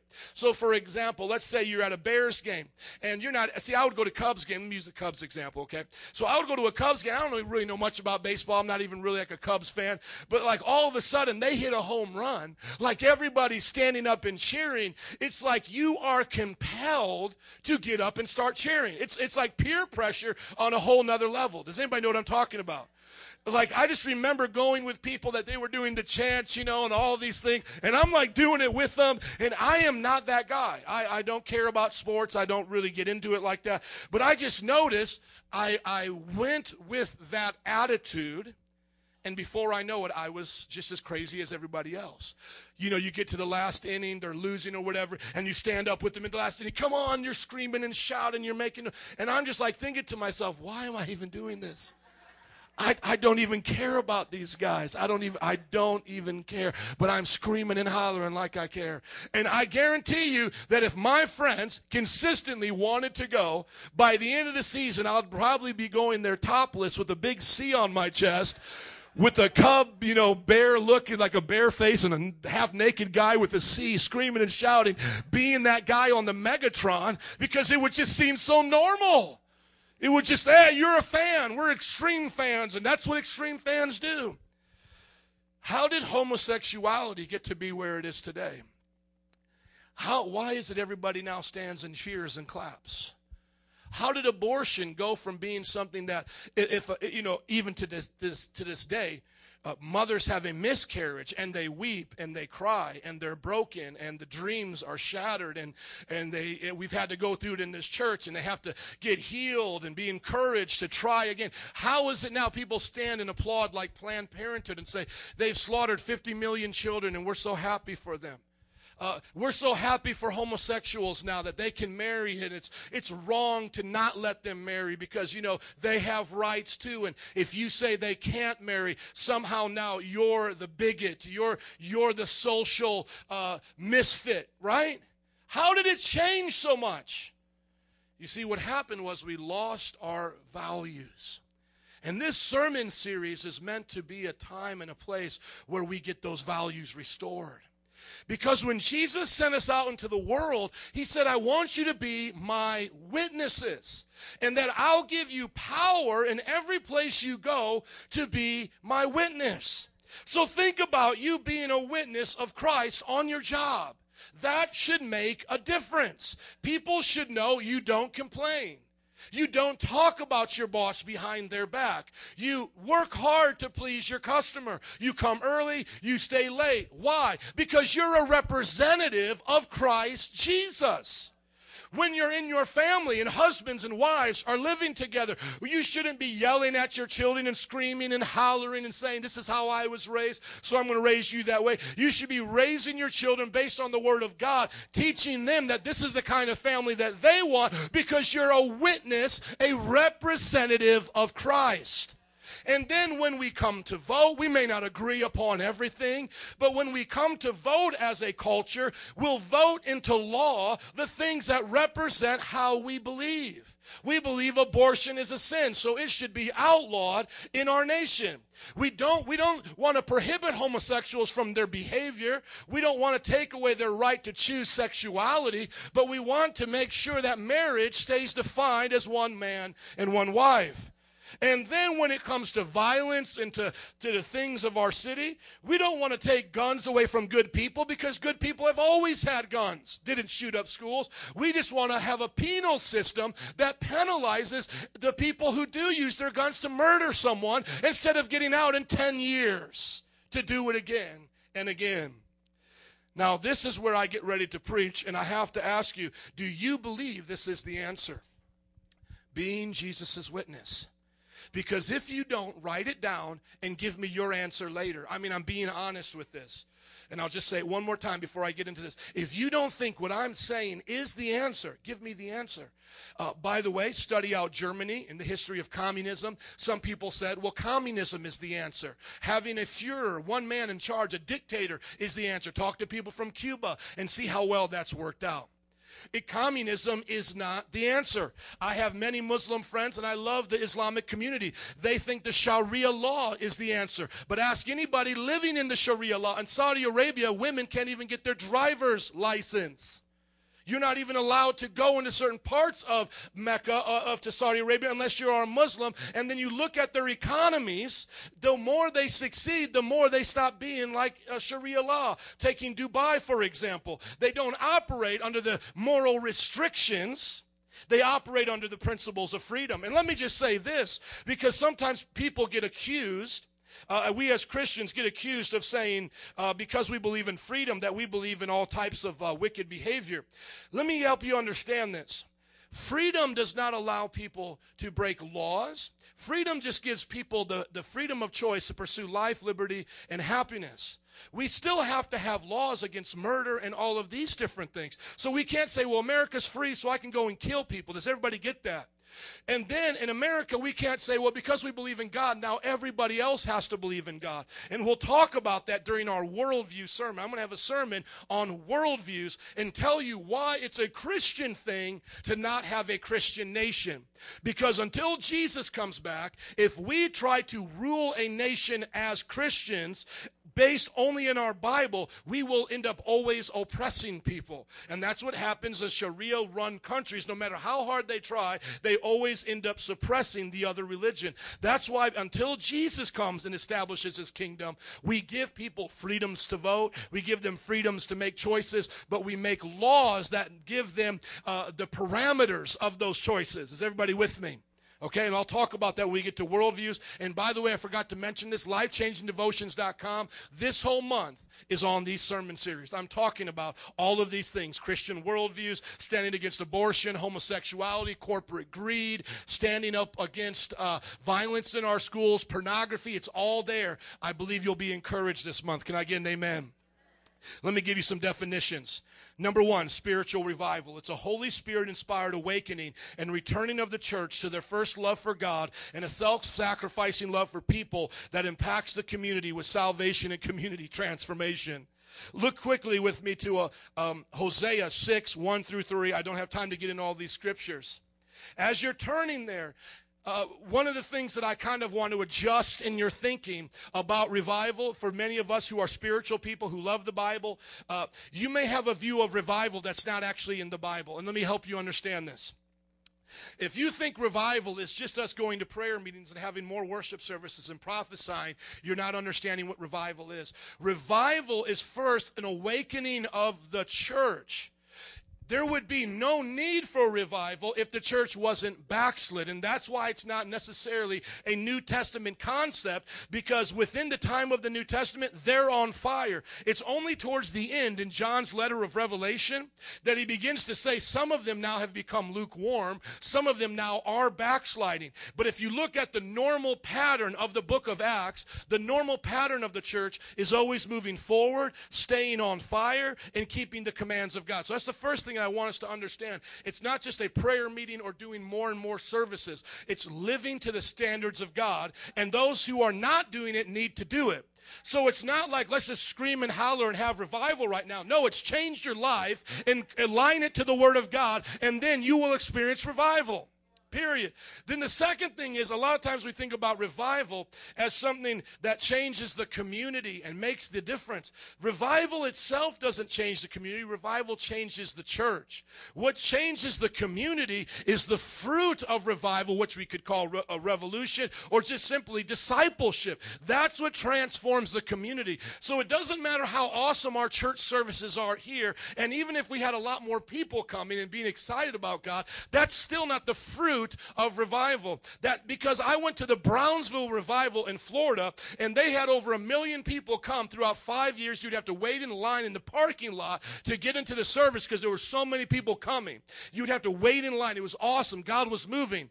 But when I went to the grocery store, or, or rather the uh, gas station, and to the uh, the Denny's, and we went into the neighborhood, nobody was getting transformed by what was going on in that building, and that was one of the downsides of what they called a revival. Is all it was was a bigger and bigger church service, like going to a conference. No, revival has to then move from just here to out there, and we call that a revolution.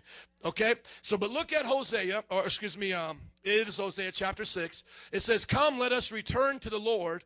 He has torn us to pieces, He will heal us. Who has injured us? Who has injured us? What does it say there? So, who has injured us? And who is He? God. He has injured us, but He will bind up our wounds. After two days, He will revive us. On the third day, He will restore us that we may live in His presence. Let us acknowledge the Lord. Let us press on to acknowledge Him. As surely as the sun rises, He will appear.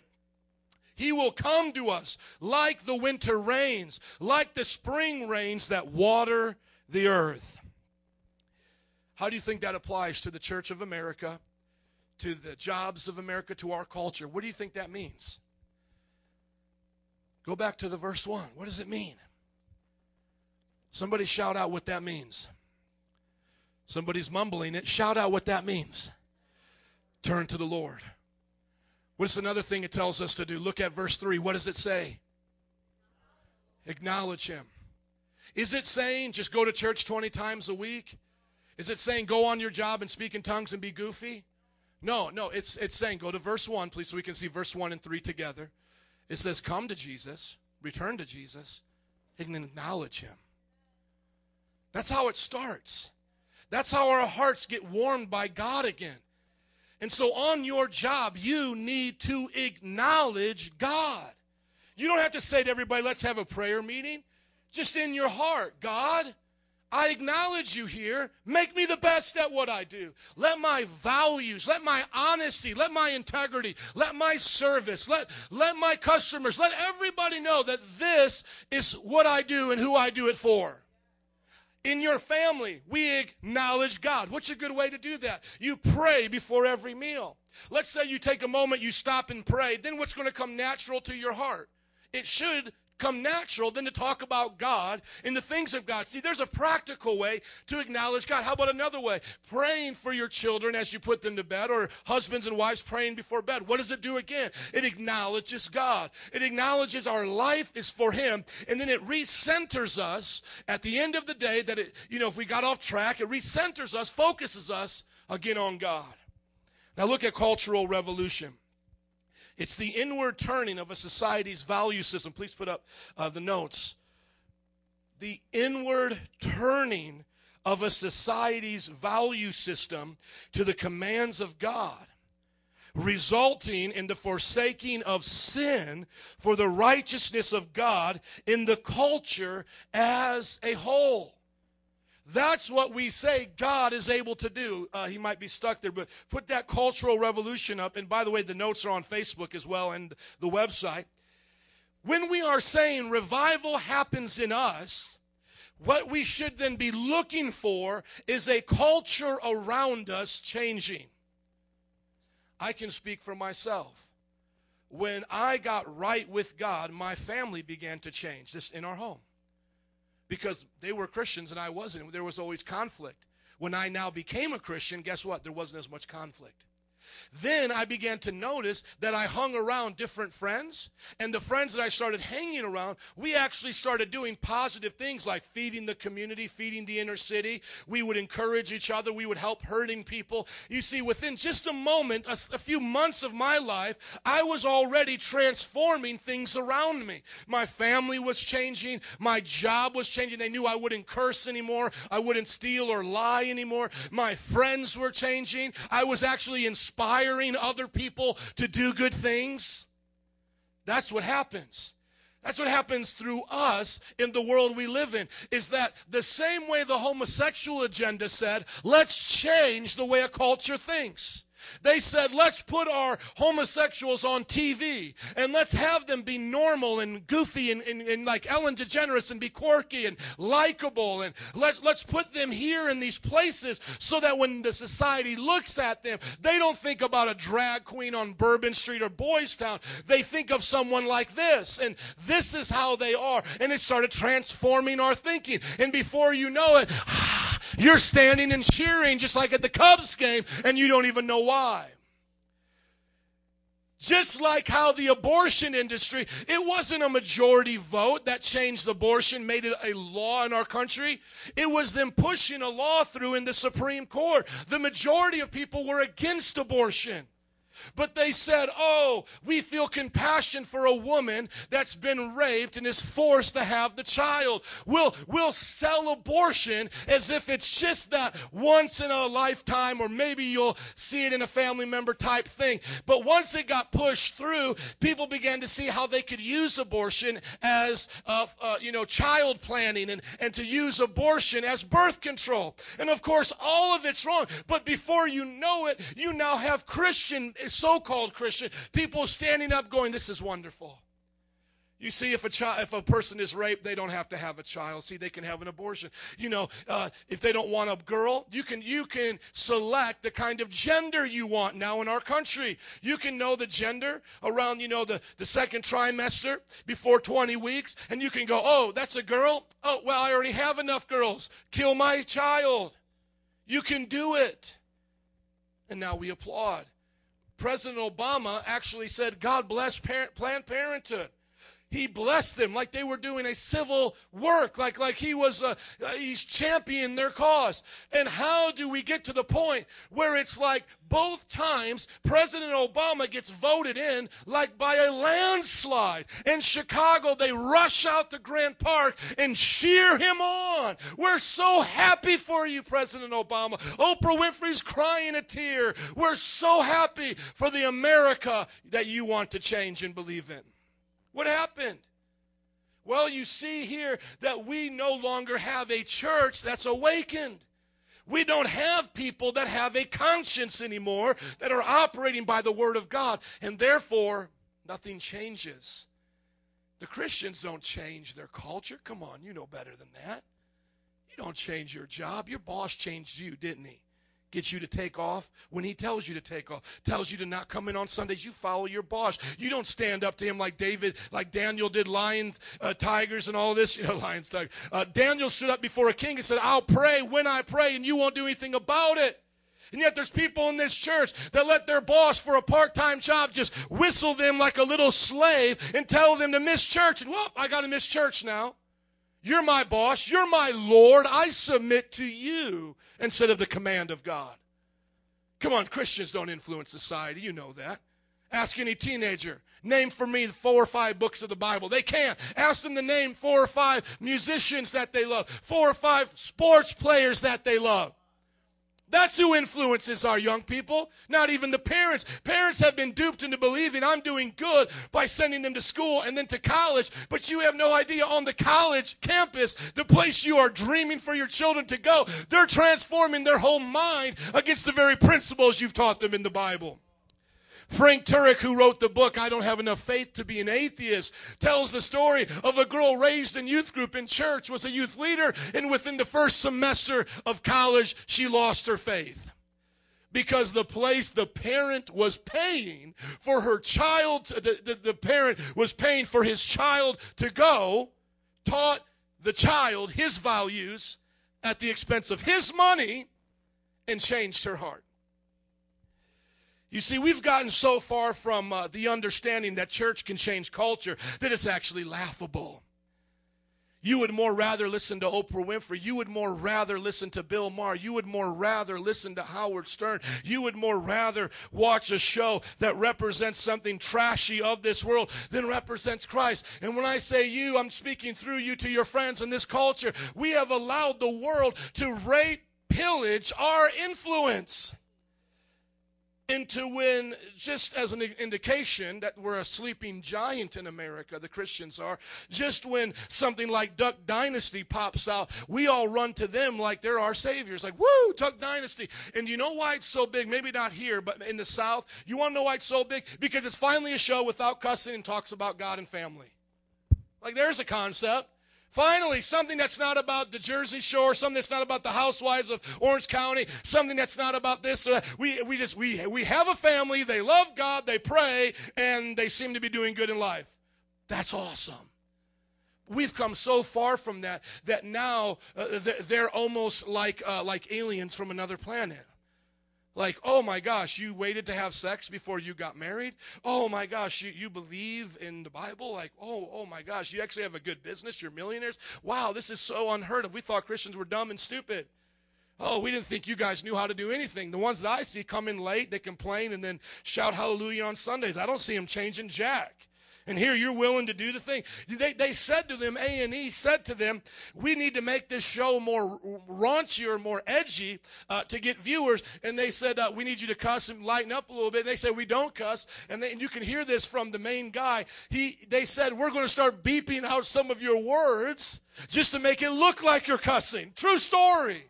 True story. He tells the story. You can listen to this. Uh, uh email me on Facebook. I'll give it to you. Number three, receive power. To change a culture, you have to have power. You just don't change a culture by your words. You don't just say to your friend, hey, well, I go to church. He's going to go, hey, I slap people who go to church. What's the difference, you know? Oh, I, I don't go to church. You go to church, I go. We're going to do arm wrestle about it now. Who's better? No, there has to be power. If you're going to say to your coworker, hey, I serve Jesus, they're going to say, I don't. What's the difference? You need to now have a power that stands out from their life.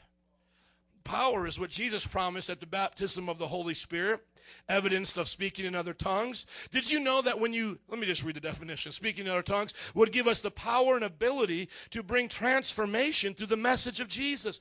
Uh, look at Zechariah 4 6 as, as I'm sharing this, and I'm going to close here really quick. I shouldn't lie. I'm going to be closing soon. I'm closing soon. When you think about power, we think of money. Our culture translates power to money. If I say Apple is a powerful company, what do you think I just said? They're a rich company. If I said Bill Gates is a real powerful man, what did you just translate me saying? Right? But is that what God's talking about? When God says He's going to give you power, does He say, I'm going to give you money, and by money you're going to transform the world? Money is going to do it? But isn't that the way we think of it in this world? More money, and I can have more power. More money equals more power. That's not power.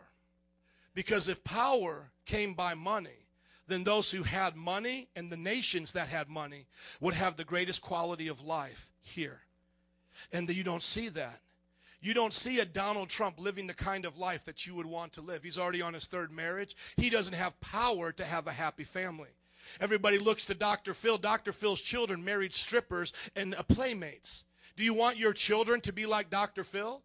Oprah Winfrey doesn't have enough power to marry Stedman, but lives together in a shack-in relationship because she lacks the ability to trust and have power to be a wife and a mother. But yet she influences tens of millions of wives and mothers, yet she's neither. She's powerless.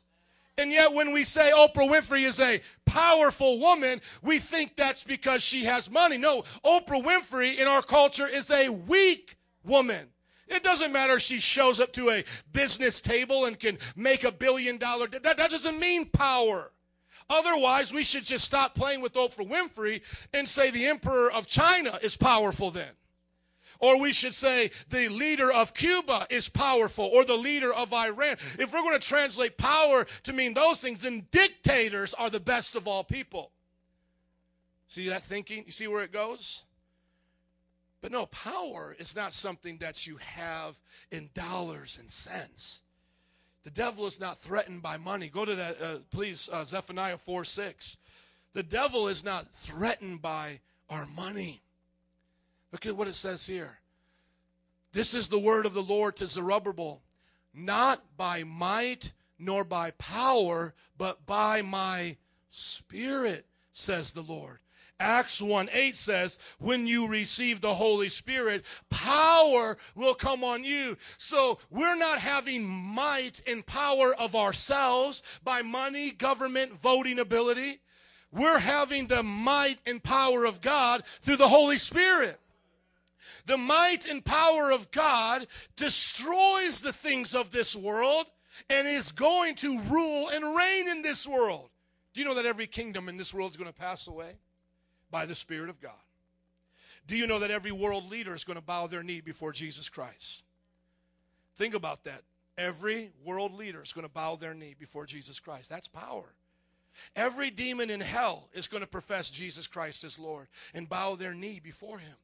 So now ask yourself the question Do you have power to bring change to this community? Yes or no? By Christ, you do. So, why is your school the way it is? Come on. Why is your job the way it is? Why is my community the way it is? Why is my city the way it is? Does God lack power? One prophet went to Nineveh and the entire place changed. You remember Jonah and the whale? When he got out of that whale and started preaching, the entire country changed. There was an Assyrian country, there was Assyria, and the capital was Nineveh. He called a countrywide revival, a returning to God's ways, this pagan king, and they repented to serve God for a generation until the Lord had to punish them because they didn't listen. One prophet changed a nation. When we look to the book of Acts, I don't have time to read it, but under the Cultural Revolution, I have Acts chapter 8 and Acts 19. The Bible says when these disciples started preaching on the streets, when they started making disciples and people received it, some, at one place in Ephesus, they gave up all of their witchcraft and they tallied it up. Do you know how much they threw away that day of witchcraft? Over $7 million worth of goods of witchcraft. Ephesus was changed in one encounter with the disciples coming to that city. As a matter of fact, when you study Western civilization, the church overcame the Roman Empire and made the entire Roman nation a then Christian nation. Right now, there are nations that used to be Muslim that are now turning towards Christianity. Like Nigeria used to be a majority of Muslims, now it's turning towards Christianity, and they're trying to even kill the Christians there. Yet the Christians are getting into leadership, they're being fair and offering freedom, and there's a revival sweeping forth. China is seeing a revival not through its governmental leaders, but through the underground church. They estimate almost 100 million Christians are there, and it's changing the way people think in that nation. But what's happened to America? We've stopped relying upon the Spirit and we rely upon our money. We rely upon our wisdom. We rely upon man's ways. But he said it's not by men's wisdom and philosophy that does it, but by the power of God.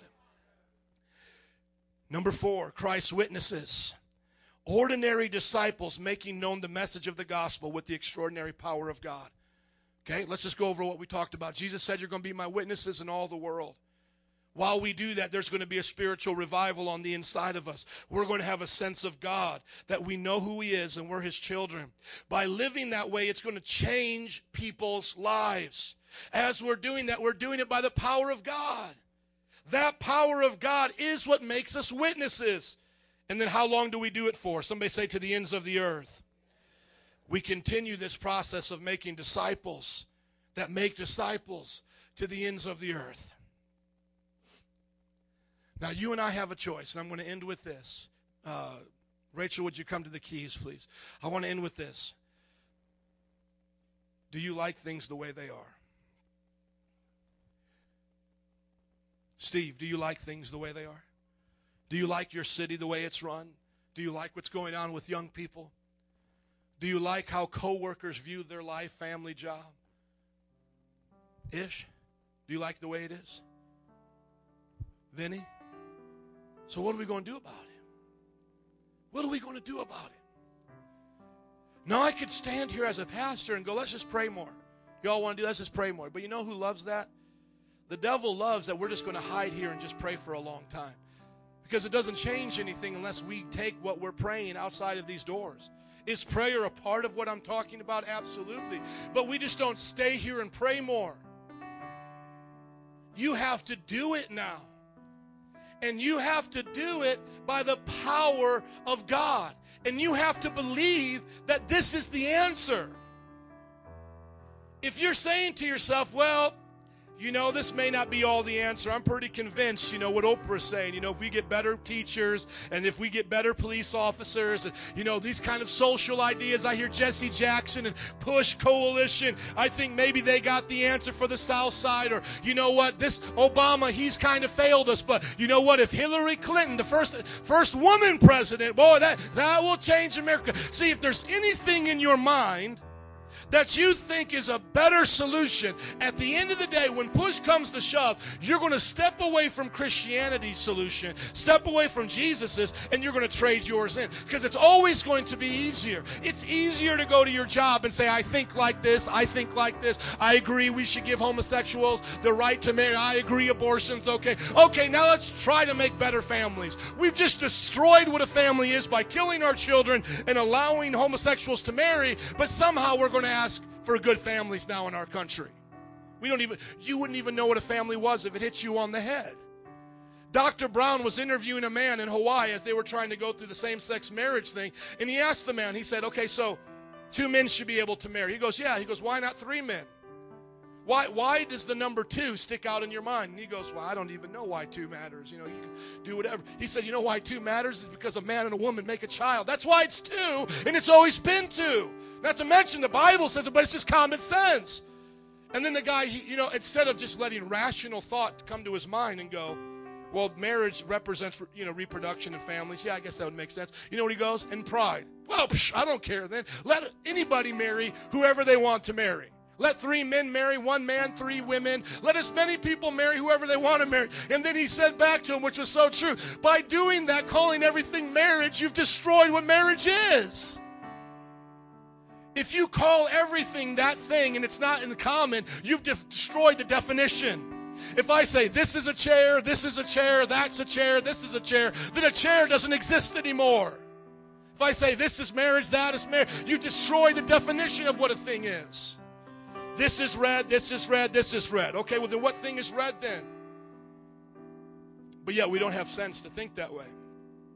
We spend billions of dollars sending rovers. Think about this your country, your nation sends billions of dollars to send rovers to Mars to look for life in the most smallest cellular ways. And yet we have life right here in a mother's womb, and they'll kill it and call it a, a thing, not even anything. Let them find, let them find one amoeba, one cell in, in Mars, and they'll bring that thing down and worship it like it was a golden calf. And yet they'll kill babies by the tens of millions and say this is not even a baby. It's because it's foolishness. Now I want to ask you a question. These are five questions that will reveal your heart if you're going to be serious this month. Because to me, as your pastor, I'm not here to tap dance and entertain you. I'm here to turn you on to the Word of God. Go back to the Word of God and see if what I've told you is true. Just read it. I mean, if there's something different I missed, let me know. Number one, do you love God with all your heart, soul, mind, and strength, and your neighbor as yourself? Because that's the person I need to talk to.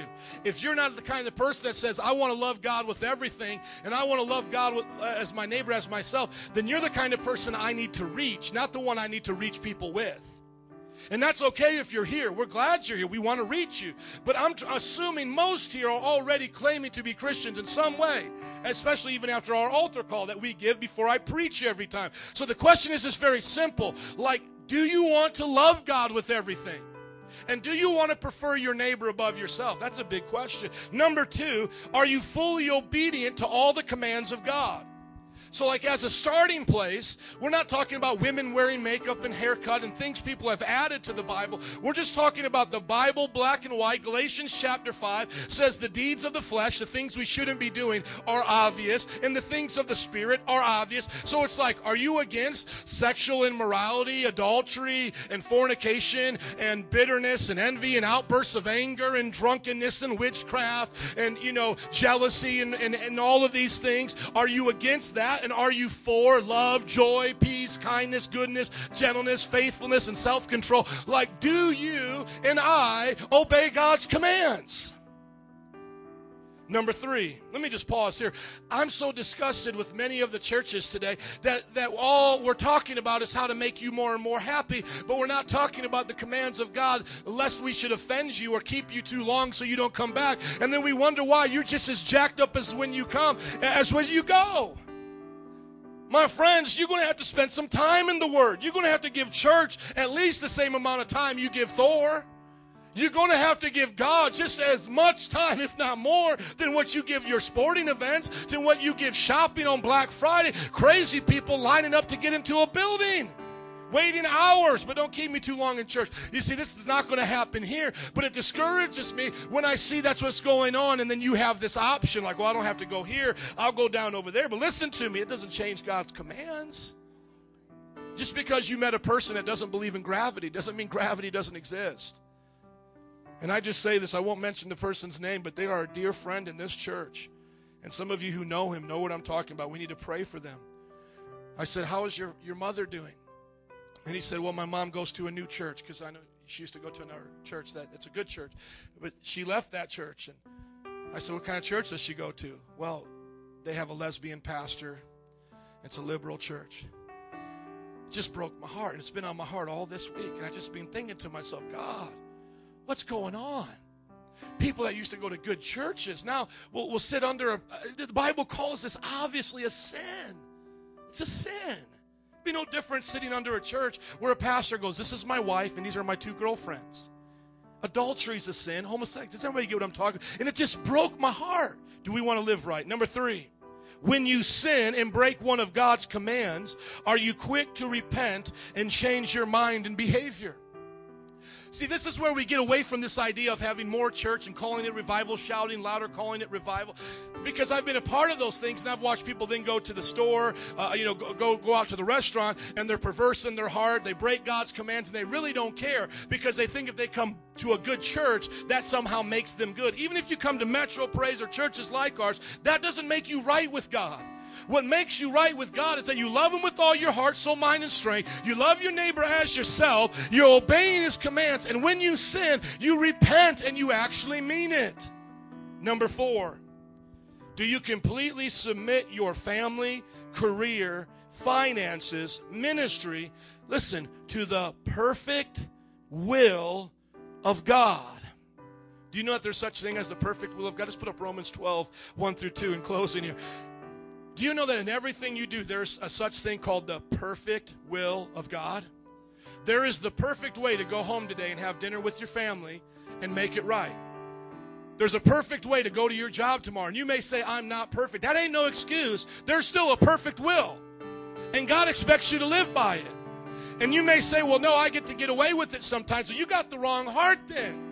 There is forgiveness for those who ask for it, but it's those who are saying, I still want the perfect will. It's not the one living with their girlfriend saying, Forgive me for having sex with her, but yet you wake up and do it again and do it again. You don't mean you're sorry.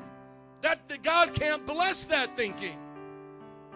Look at Romans 12, 1 through 2. It says, Therefore, I urge you, brothers and sisters, in view of God's mercy, offer your bodies as living sacrifices, holy, pleasing to God. This is your true and proper worship. So, worship is not just what we do here, it's what we do with our bodies out there.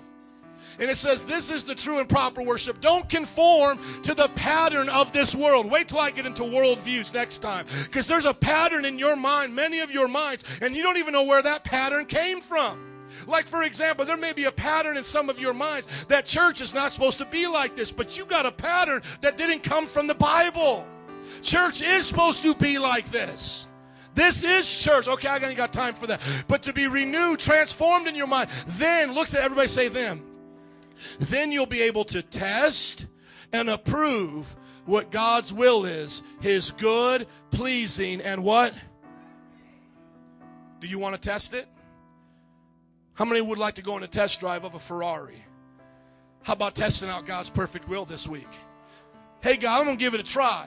I'm going to give it a try. I'm going to have the perfect, I, I want to go by your perfect will. And I'm going to have a heart for that. And Lord, hey, if I ever get off, you let me know. If I ever come off that track, if I ever take a wrong turn, you let me know. But Lord, I want your perfect will. I want your perfect will in my family. I want it on my job. I want it in my city. I want it with my neighbors. I want it wherever I go. Your perfect and good and pleasing will. Hallelujah. And then lastly, number five, here's the one that's going to make the difference, I believe. And God had me put it in here, and I thought it was a weird question, but I think it's the one that makes the difference is do you fear God more than man's opinions, death itself, and personal embarrassment? Are you willing to say, I fear God more than being embarrassed? You don't think I've been embarrassed? I remember one time being at Mardi Gras and I was preaching and having fun. And then a child, a grandchild of a Holocaust victim, you know, his grandparents, a great grandparents, somebody had died in the Holocaust. He was drunk and he grabbed me. He embarrassed me in front of everybody. I mean, he was so loud, it grew a crowd. He was like, Tell me where my grandparents went. You're talking about heaven and hell. My mother was a, my grandmother was a Jew. She never believed in Jesus, but she died in a Holocaust. He was embarrassing me, being loud and screaming. Where did she go? Tell me, did she go to hell? And it looked like he was going to punch me, man. But I just said what God said. I said, man, I don't know about your relative. But I know what the Bible says. No one can enter the kingdom of God unless they're born again. And I want to tell you that day, because any you know, anytime you can say I'm willing to do something like that, but until you have to stand in front of your boss and say, listen, Sundays mean a lot to me. What? Listen, listen, listen. This guy's telling us he needs Sunday off for church. What are you going to do then when your boss puts you on the spot like that? Yeah, sorry, boss, this is what I believe. What about in front of your family? You're at a family reunion, something, you know, Christmas, you know. You're telling me, you know, some gay friend or gay family member, lesbian cousin you have, you're telling me I'm going to hell? We all think you're crazy anyway, you know. What are you going to do when your personal embarrassment is on the line? Do you know that people have given their life? Listen to me. People have given their life for the language I'm speaking right now. Just the just just and I'm not even talking about the homosexual abortion stuff. I'm talking about people have given their life in Iran right now. There's even a pastor in jail because he has said Muhammad is not a prophet. He is not a prophet and he's in jail and people have been put to death just for saying things like that.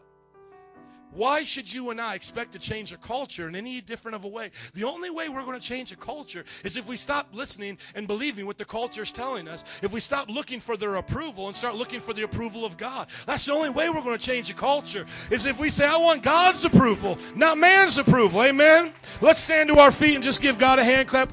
Come on, let's just thank Him. Lord, we thank you. Use us for your glory. Would you just pray with me right now that God would use you? If you can, just raise up your hands and say, God, use me. Hallelujah, Lord. Start a revival in my heart. Lord, do it in me. Bring me back to the place where I'm 100% right with you, where I'm loving you, keeping your commands, repenting of that which is wrong, where I fear you more than man's opinion. Come on, hands raised, hearts lifted up, voices loud. God, we want you to use us. Start in us today, God. We want a spiritual revival for a cultural revolution. God, send forth your people here to their jobs, to their families, to acknowledge you, to learn from you everywhere they go. And God, as they do, bless them. It may look weird to this world. It may look small in the eyes of man. But God, what you start here and do through your church can change a city, a country, the world. Somebody has to be the first in their family to stand for righteousness. Let it be them. Somebody has to be the first at their lunch table, the young people, to stand for righteousness. Let it be them. Somebody has to be the first on their job to say, These are my values. Let it be those here. Somebody, God, has to stand up for righteousness. Let it be us. By your grace, by your power, let us never be the same. Transform our pattern of thinking from the ways of the world to your good and pleasing will. Now it's just your head bows. Would you just pray privately, quietly to yourself and ask yourself this question Am I doing all the good that I can? Am I being the person God's called me to be? Start with your life. Am I doing all that God has called me to be? Altar workers, would you come, please? Look at your life. Are there other things that need to change? Just privately, right now, ask the Lord to change you. Lord, look at my heart. Look at my life, God. Are there things I need to change? Start in me. Start in me. Now look at the way you operate with your family. God, could I be a better husband? Could I be a better father? Better mother, better wife? Better child to my parents, wherever you are in your family role, ask God, Am I doing all that you want? Let Him speak to you. Now use your imagination and think of your job and say, God, am I acknowledging you here with everything I got? Am I a witness here? He'll tell you how to do it. Maybe it's not fighting over Sunday because you know your boss gave you that. Okay, uh, uh, but you know it's going to be things that come up over time, maybe small things. Maybe they'll want to cut corners, and you'll say, No, I, I, I don't want to do that. Well, why not? We're all doing it. Well, you know, I'm a Christian, and I feel if I cut corners, that I won't be giving God my best. Or maybe you're working the kind of jobs where you're really involved with customers. And maybe everybody treats a customer a certain way. And God is saying, No, I want you to treat them another kind of way. Instead of getting mad at them and yelling at them or being nice in their face but talking bad about them in the break room. I want you just to be really nice. I want you to treat them as you would treat your own parent, your own relative. Treat them as you would a family member. Love them. Come on, ask yourself, am I doing the best on my job? Now look at your neighbors. Think about way you live, the people next to you. You ever go extra and mow their grass? You ever shovel their driveway? You ever uh, invite them over for dinner? What kind of neighbor have you been? Are you the best kind of neighbor? Are you God's kind of neighbor? And then think about who you've been voting for. You know, we all got to vote in this culture. ask God. Just you know, you've, heard some of the values in this uh, journal, uh, this uh, devotionals this month. I want to be talking about it all, from corporate greed to pornography to abortion to homosexuality. Just ask yourself: Have you been voting for the right people? Ask the Lord. Lord, check me. Some of you might have voted for Obama, but now you're realizing, man, he's done more for the abortion industry than almost any president. I mean, are you proud of that vote? You stood with a person that's murdering children. You need to repent of that. Or maybe there's an alderman that said, I'll do X, Y, and Z, but he's corrupt. We all need to search our heart in those ways. That's where revival is, and that's where revolution is. It's right there, it's in you. Now, before we close out and, and pray, and I thank you for letting me go a little bit longer today, I want you to, to now imagine, as best as you can, just with head, eyes bowed and heads uh, heads bowed and eyes closed, imagine a world like Jesus said it could be. Just imagine it. Imagine coworkers being honest. Imagine uh, customers appreciating what you do and paying their bill on time. And imagine your family members uh, feeling the way you do about life and raising their kids that way. And think about our schools being like that, honoring their family. I mean, could you just imagine this? For some of us, it's almost beyond imagination. I mean, we couldn't even think, right? That, um, I mean, it would almost be like it would be a make believe. But God can do it. Do it. Because now I want you to think about what you do see. The only reason why you don't see what you just imagined is because the devil's been winning the cultural war in America. But as surely as he brought in violence, we can take it out. As surely as he brought in perversion, we can replace it with marriage. As surely as he's brought in greed, we can replace it with generosity. So, what you see now that doesn't line up with what your Holy Ghost vision was, that's what God wants you to do to change the world you live in. You may not be able to do something for everybody in every situation, but you'll be able to do good in some situations. And in those times, you want to do your part to build the place that God can say His kingdom is on earth as it is in heaven. Jared, would you pray this prayer that I've been preaching today over our people in dismissal, please? Father, we thank you. Uh, Father, I just pray that right now, Lord, more more is is caught than is taught, and, and you need to convince us of this, Lord. As was said in the beginning of the message, we need to be convinced Jesus is the answer for a hurting, dying, sin sick culture. Jesus is the answer for broken families. Jesus is the answer to violence in the streets and corruption in government and corruption in companies. Jesus is the answer for the poor and hurting. Jesus is the answer. He took our sins on the cross. He promises us a new heart. He said he would write our his commands on our hearts. He'd put his law in our hearts. So we wouldn't just do whatever we want and sin and follow the devil, but we would love God and we would love our neighbor as ourselves. He would give us new desires and new passions. And that's what people need. He would he would unblind our eyes. So many people be, are, are blind. And they can't see the plain truth of, of what life is and what a family is, Lord God. But you said you'd give us sight. Because the devil has blinded our minds. Lord Jesus, change our hearts. Start in us.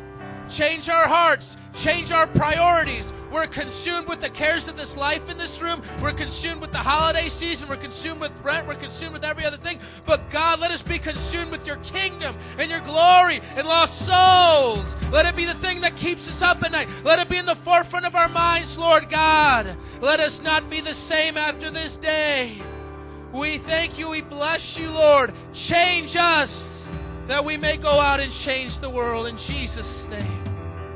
Your will be done on earth as it is in heaven. Let's sing it out together. Your kingdom come. Come on, turn up her mic. Your will be done on earth, on earth as it is in heaven. Come on, Adam and the band, come on up here, sing it out. Your kingdom come. If you need prayer for that, come on up. Let God touch you if you want to be part of the change. Earth as it is in heaven, as it is. Come on, sing it out, your kingdom. If you want to just kneel at your chair or this altar, come on. Let's pray to God before we go today. Yes, as it is in heaven, your kingdom. Your kingdom come. Yes, God. Your will